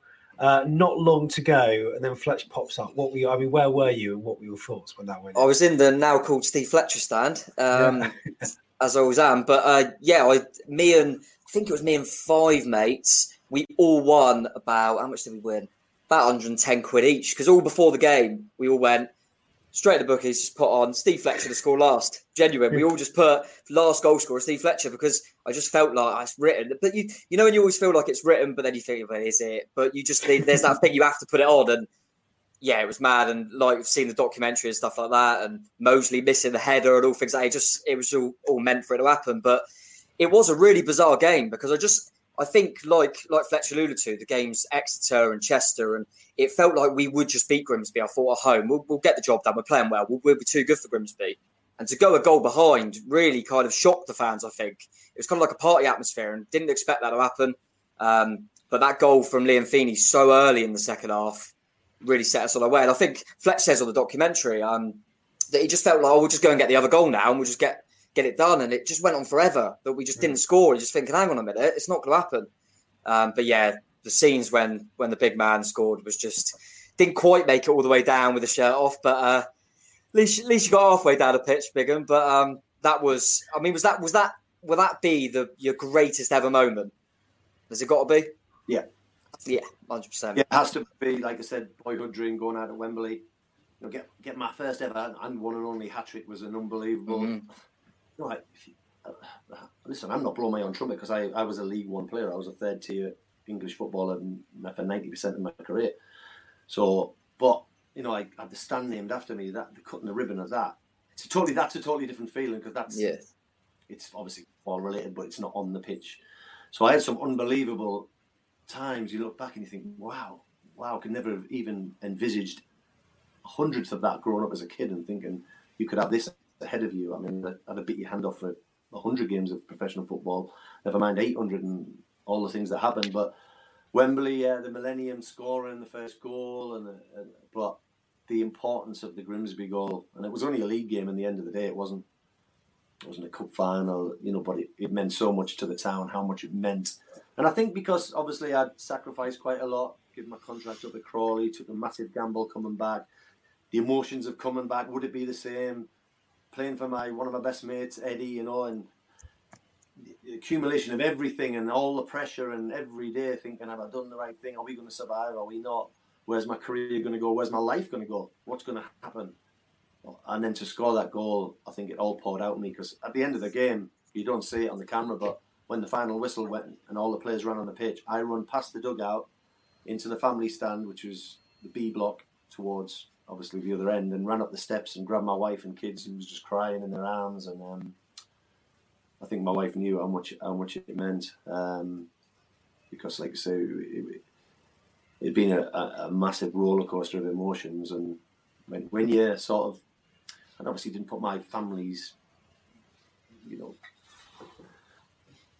health at risk or anything like that. But I, I, did gamble a lot with it because, like I say, I was coming back and I could have been jobless, and I, I, I felt like, you know, I, would sort of gambled a little bit with, with with my family for me doing it, and was it the right call? And um, and thankfully it was, and you know, it's changed my life as well. Um, and that moment will always stick with me. And I think, yeah, yeah, I have to say that is my most favorite, favorite moment in football. It, it meant so much to the town, to the fans, to the manager, you know, obviously coming in and it was amazing what he'd done, and to my teammates because we went and got promoted with the same team the next year, and that togetherness. I've never known a team spirit like it. It was it was phenomenal, and once again, I, it was another growing up stage for me. I might have been 30, 36, 37, but you know, once again added another string to my bow of growing up and experiencing different things, and um, yeah, that one game I would say changed my life dramatically. Yeah.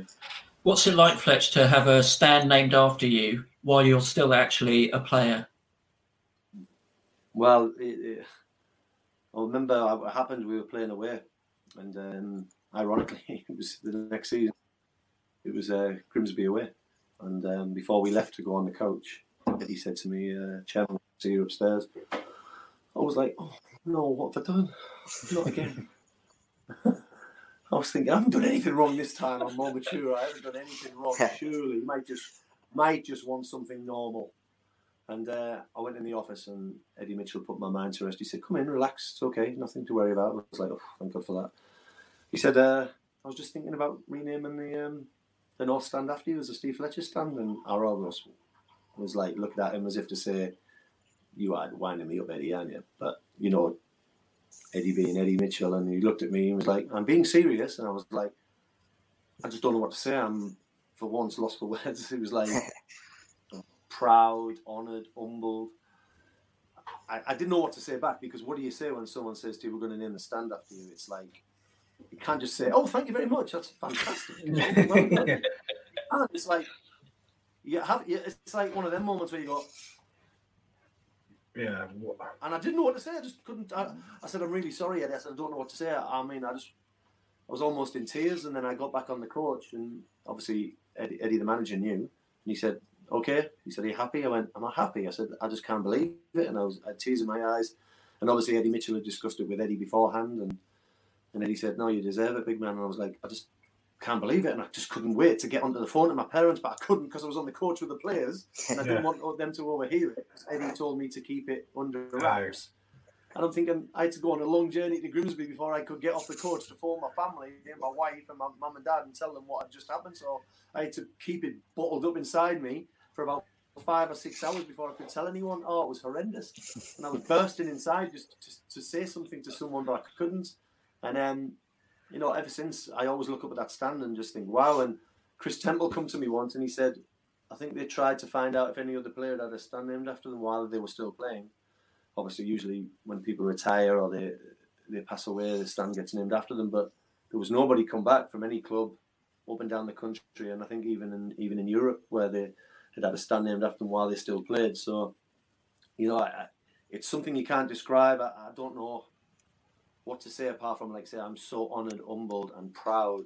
It's um, I'm proud for my parents. I'm, I'm happy for my parents because I, I put myself in their position now, and if you know if that was my son or daughter, um, and something like that happened to them, how how I would feel. So that one was that one was for my parents. That I think growing up and always wanting to be a professional footballer and all the, the effort they gave me of driving me everywhere, picking me up, like they all do, and all parents are the same. You know, when they want their son or daughter to be the best they can be at any any job, not just sport but anything, and they they sacrifice their lives to give you your dreams, your hopes, everything I wanted as a boy. And so for me, I would always say that naming of the stand is in honor of my parents and, and what they mm. sacrificed to allow me to be a professional footballer and have the career I had. Mm. So yeah, as you just said, you know, we got promotion from League One as well, and that was that was when you announced your retirement. And do you sort of look back and think, you know, do you think you could have done a job in the Championship? I didn't know. I didn't know which way it was going to go with Eddie. Eddie Howe, obviously, in, in the office. Uh, we celebrated with the open top bus, and then the next day I had to go in for a meeting. And I thought, is he going to give me another year? Is he going to have me around? As a player, maybe I know I hadn't played much. Obviously, when he come back, I'd only had 11, 11 appearances that season uh, off the bench. I didn't start a game, but listen, I was 40. I was nearly 41. I was one month away from being 41. Um, I wasn't sure. Um, and Eddie hadn't really told me. I don't think he'd made his mind up. I don't know. I mean, I've never really discussed it with him. And we sat and we talked about it, and he said, "Look, big," and he said, "I want to go down a different avenue." A little bit. He said, "I'm not saying you should retire, but you know, I don't, I don't see how you can carry on if I'm not playing. He said, I know how much you love to play. He said, I don't want to see that hurt in your face when I'm not involved, not even involving you in in the squads. You know, like obviously being being on the bench. Or he said, because I know how much you love football, and I don't want to hurt you and take it away. I mean, you remember we're best friends, and he was so compassionate, and he almost was didn't want to say that he's not giving me a contract, but he was almost telling me to you know, just think about it and and where I want to go. Because he didn't rush me. He said, "Look, I've had a few offers from you. and he named a few teams who, who've come in for me, and I was thinking, wow, at least people still want me, and I'm nearly 41. Yeah. But I knew it would only be for a year, and of course, if Eddie hadn't offered me to go into a scouting role and, and be in the scouting department, um, he wanted to bring the scouting department on. He said, I want you to be a major part of that. I want you around everyone. I still want you coming out in training every now and then. And the way he, he played it to me, I said straight away, I said, I don't want to go to any of the other clubs. I'm not going to go to these clubs who want me. I said, I want to stay here with you. And I sort of like, within two minutes of finding out I was not going to be a professional footballer anymore after 23, 24 years, my mind just switched into still being around. It was it was strange. I, I can't describe it. It was like I should have been in floods of tears. And for one second I was, but then soon as the way Eddie put it, he, he's so compassionate because you know he, loves me and I love him and he, he could see the hurt in me, but then he just changed it. And the way he said that he still wanted me around, he wanted me a big part of it. And, you know, there's no way I want you to leave the football club. I straight away said, no, I'll retire. I'm not bothered. I don't want to go anywhere else. I just want to be here with you and the team and, uh, and do whatever I can to, you know, help the football club. And um, I never even thought about going to another club to finish my career. And I even said, right, if I was on 999 games, I still wouldn't have went to another club to get my thousandth appearance. I wouldn't have done it. Um, the time was right. I just one, I wasn't, I wasn't sure, so I wasn't 100 percent expecting it, but it was the right thing to do. And once again, Eddie's Eddie's call, and he got it right because I think it would have been heartbreaking for me to, if he'd given me another year and I wasn't in the squads and I wasn't travelling away or I was never, I was just basically a training player. It wouldn't be in a nice way to go out. So Eddie had obviously thought long and hard about it, and it was the right decision looking back. Um, straight away within like I say, a few minutes, my mind was focusing on the next stage of my career and being around Eddie and the team and the boys and helping them achieve great things in, in the championship. Mm. Yeah. At what point on the journey to the Premier League did you think we were going to do it and we were on something really special? Well, um, first of all, you look at the championship and you see the clubs in there, and I was a scout and I was thinking, wow, we've got it all on just to stay in this league. Mm-hmm. Only once before we'd ever got up, was it? Once, twice? I know, 87 yeah. or whatever. Yeah, that's right, yeah. Harry, but I was looking at the clubs and the, and the, and the size of the clubs thinking, gee, wow, so many big clubs in here. How are we going to cope with playing teams like that? And then we got off to a decent start. I think, didn't we beat Charlton? Mm, yeah. Yeah. Did we beat Charlton at home, yeah? Yeah, 1 0, yeah. Um, or 2, no, 2 1, sorry. Thought, yeah, and I thought, I thought we'd be all right. And we signed some good players. The team had evolved so much, and the training had evolved, and Eddie had evolved. And I looked at it and I was like, wow, this is a million miles from even just last year or the year before. And um, signed some top players, and we done really well. And we had a little push towards the end of our first year. We almost got in the playoffs. I know we just missed out. Oh, that's my mum saying, so proud of you. yeah. Hey, you. Um, and um, we almost made it, and uh, we just missed out by a couple of points. And I was thinking, we got a chance next year, you know. We we could be dark horses, and I never thought to get promoted automatically. I was just thinking we could we could nick in the playoffs, and then as it got further up, and I was going to the games as well. I was asking Eddie if I could come to the games. I should have been out scouting towards the end, but I was like, I'll do midweek games more, and can I just come to a couple of the games? And he looked at me. I was going, oh, please let me come. And uh, yeah, as good as Goldie let me come. So I was away. I went to the uh, Reading away. I took my daughter where we won 1 0 and some of the home games. And it was awful because when you're a player, you can affect it on the pitch and you feel you don't feel any nerves. When you're watching, oh my God, the anxiety and the nerves. And I was biting my skin on my hands and my nails. And I was coming back like a nervous wreck. And I said to my wife, it's horrible because you can't do anything about it. When Even when you're on the bench, you think I can come on and make an impact and maybe change it. But when, when you're just watching, I mean, God knows what Eddie feels like every week. I don't know. I don't know how he does it, but it's um, it's a different type of nerves. It's it's horrible. I hate it. I don't enjoy watching the games unless we're two, three nil up and there's two or three minutes to play. I do not enjoy watching them. I love watching us play football, but the games, not so much. No, mate, uh, there's so much riding on it. I, I don't enjoy it. But when we got towards the end, it was like, and especially the Bolton game, I was like, this is this is surreal. It's crazy what the hell is going on here? There's no way we're going to be. There's no way we're going to beat Bolton and go in the Premier League. It can't happen. It won't happen to us. And um, obviously, all the interviews, I was going, yeah, we'll do well. We'll beat Bolton. I think, on, but deep inside, I was thinking, it won't happen. There's no way we're going to be in the Premier League. Are you winding me up? Mm. and uh, that night, I was with Stephen Purches, um, stood in the concourse area of the in between where the directors' boxes are, and we watched the games from there. And when we scored that second and third goal, Stephen Purches and me was just clinging on to me, He jumped in my arms, and the celebrations with the chairman, and it was just phenomenal. I had tears in my eyes. I think the cameras, Sky was at the game, and they looked up and they caught me uh, with tears in my eyes. It was just incredible. And then I, Eddie said to me, "I can come on the pitch at the end as well." So I got out and I got my name read out on the That's pitch, it. and the fans were still got a massive cheer. I was like, "This is just."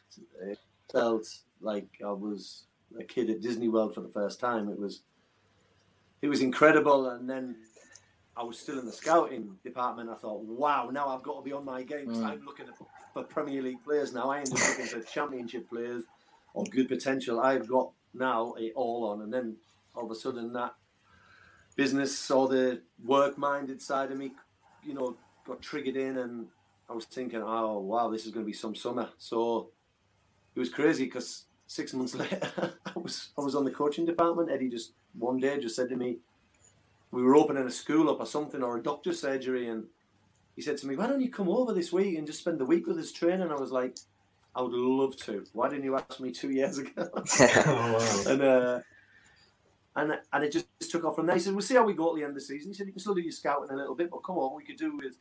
helping out in the coaching. So I went over and I was obviously running around doing everything and an extra pair of hands and and then at the end of that that year, so I went over in about the end of January. I'll tell you when it was. We just beaten the first, my first game was Portsmouth away in the FA Cup where hmm. we beat them two one. I think. Yeah. yeah. That was my first game. My first away game was Crystal Palace away where Marc Pugh and Afobe. Afobe scored. I think yeah. two one. Mm, yeah. Two one. Yeah. yeah. And that was my first Premier League game. Yeah, that was the Tuesday after it. I think. Um, mm.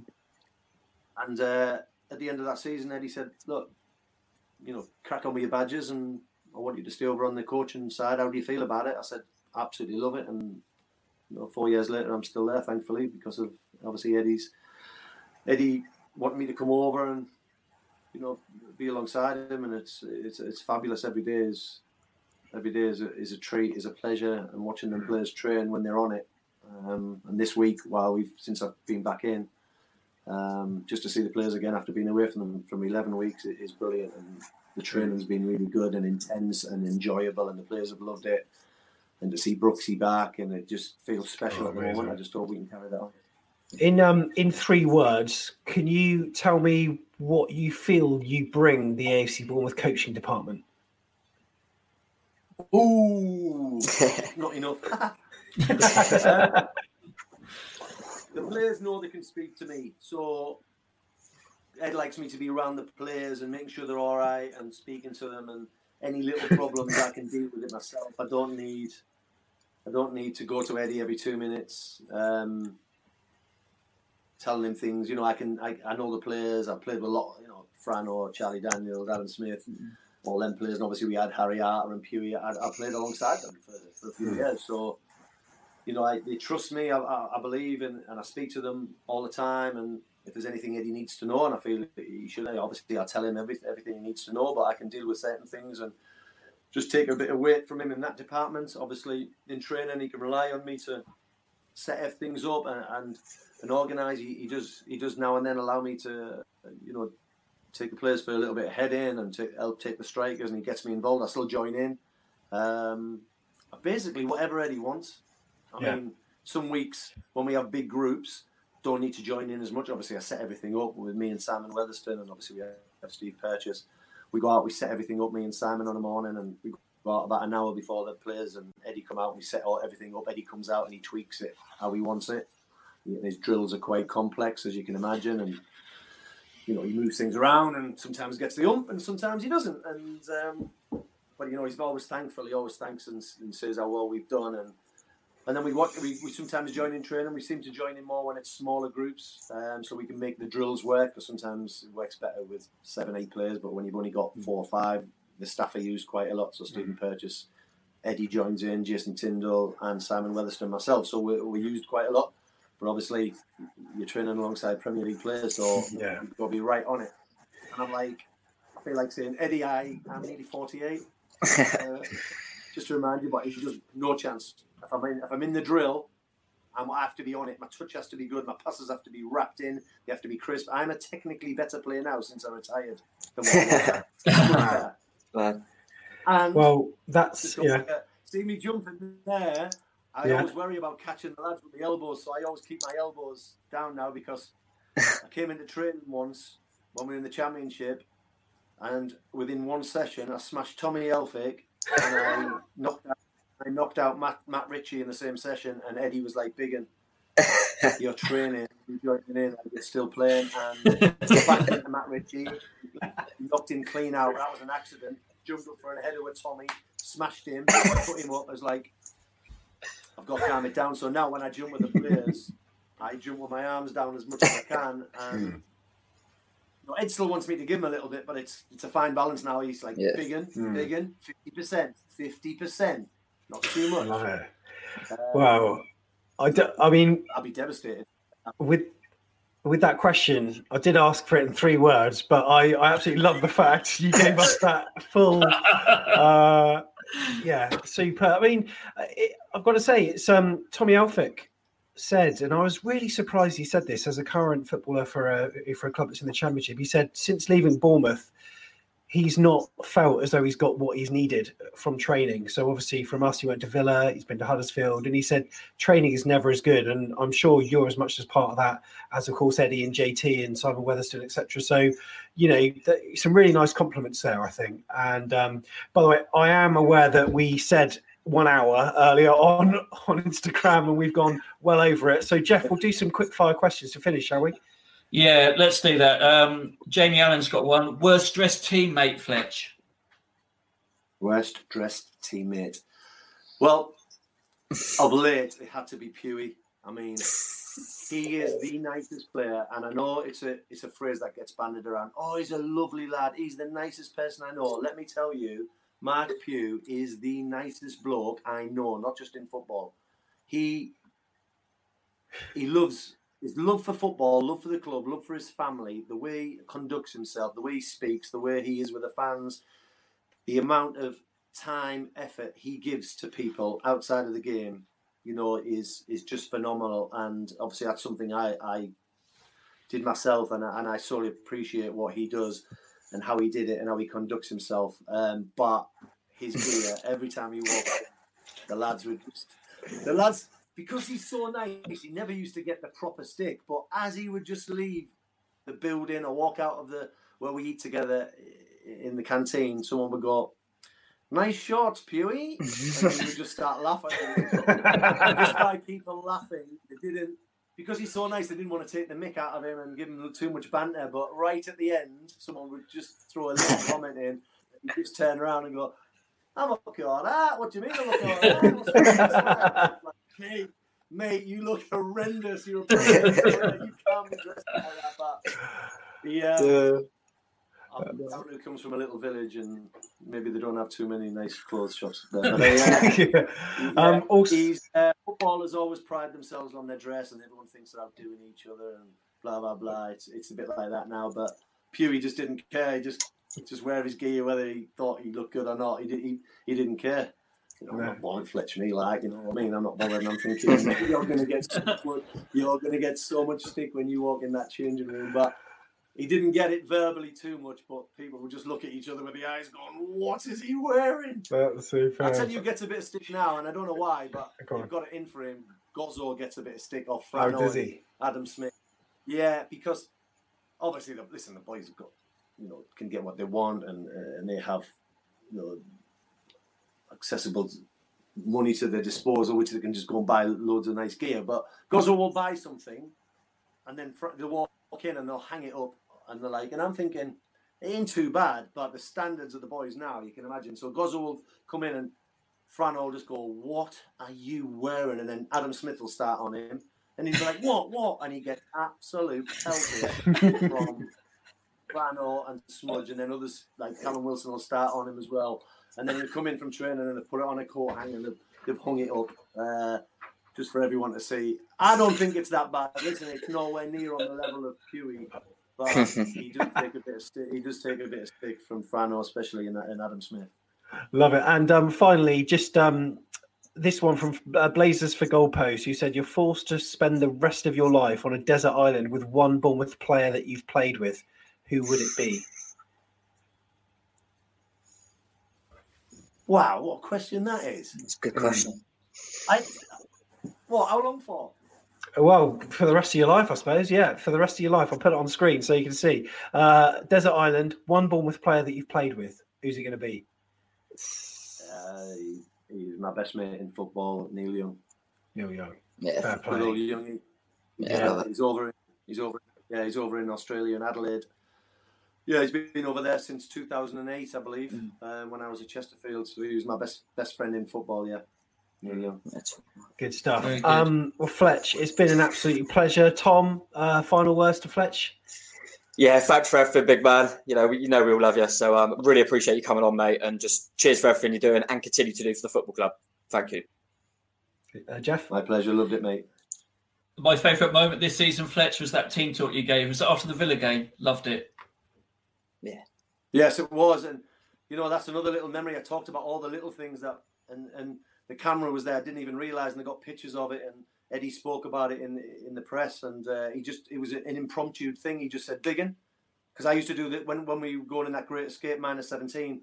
He used to let me do the team talks at the end in the huddle, and we got together after the Villa, and I think there was a lot of emotion, and we stood in front of obviously the Steve Fletcher stand, the North stand, and we got together in a huddle, and he went, "Yes, Biggin," and he wanted me, and I just said it from the heart, and I spoke for about twenty seconds about the pride, the passion, you know, my love, our love for the football club, what we give, and I just poured it out, and all the players come to me afterwards and said, "Fletch, that was that was brilliant. I loved it," and it just it was so instinctive. I, I almost it was better that I didn't have a time to plan it because if he'd have said to me a couple of minutes before or when the game finished, I want you to do the talk in the huddle, I'd have panicked and probably got it wrong. And it was literally I had three or four seconds to just think about something, and I just spoke about the passion and the pride, and you know I wanted I am to be in, in this squad, and what, what we've got here is is second to none. Don't let anyone take that away Yeah. from us. And then it was it was another special moment and one that will live with me forever.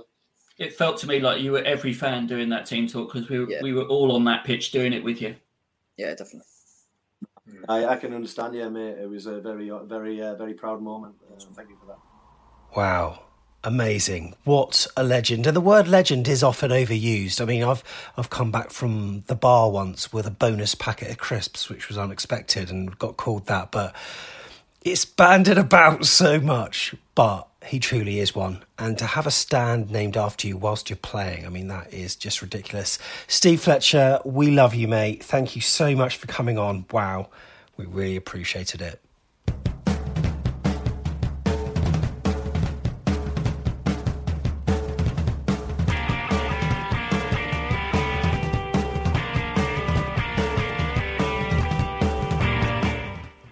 So, still to come in the lockdown interviews, we've got Jan Kermorgant, Ian Bishop, Tommy Heffernan, and Warren Cummings and Brian Stock. If you're not subscribed, well, make sure you do so because that means they'll drop automatically to your podcast app. And then next Monday, that will be the what 20, 23rd, the 22nd of June. We'll back to, we'll be back to our normal podcast schedule where we're going to be talking about the previous game, which of course will be Crystal Palace, and fingers crossed it will be three points for us. Who knows? But anyway, for the meantime, thank you very much for listening to the lockdown interviews. Steve Fletcher, stunning goal, cracking start for Bournemouth, and it's their longest serving player who's put them in a position of prominence. Well, what a finish this is, Rob. The big fella there, the delight on his face. Absolutely incredible.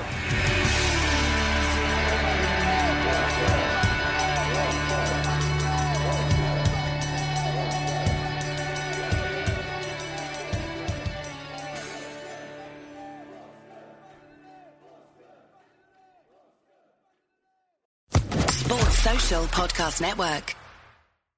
Lucky Land Casino asking people what's the weirdest place you've gotten lucky? Lucky? In line at the deli, I guess? Aha, in my dentist's office. More than once, actually. Do I have to say? Yes, you do. In the car before my kids' PTA meeting. Really? Yes. Excuse me, what's the weirdest place you've gotten lucky? I never win and tell. Well, there you have it. You can get lucky anywhere playing at LuckyLandSlots.com. Play for free right now. Are you feeling lucky? No purchase necessary. Void where prohibited by law. 18 plus. Terms and conditions apply. See website for details.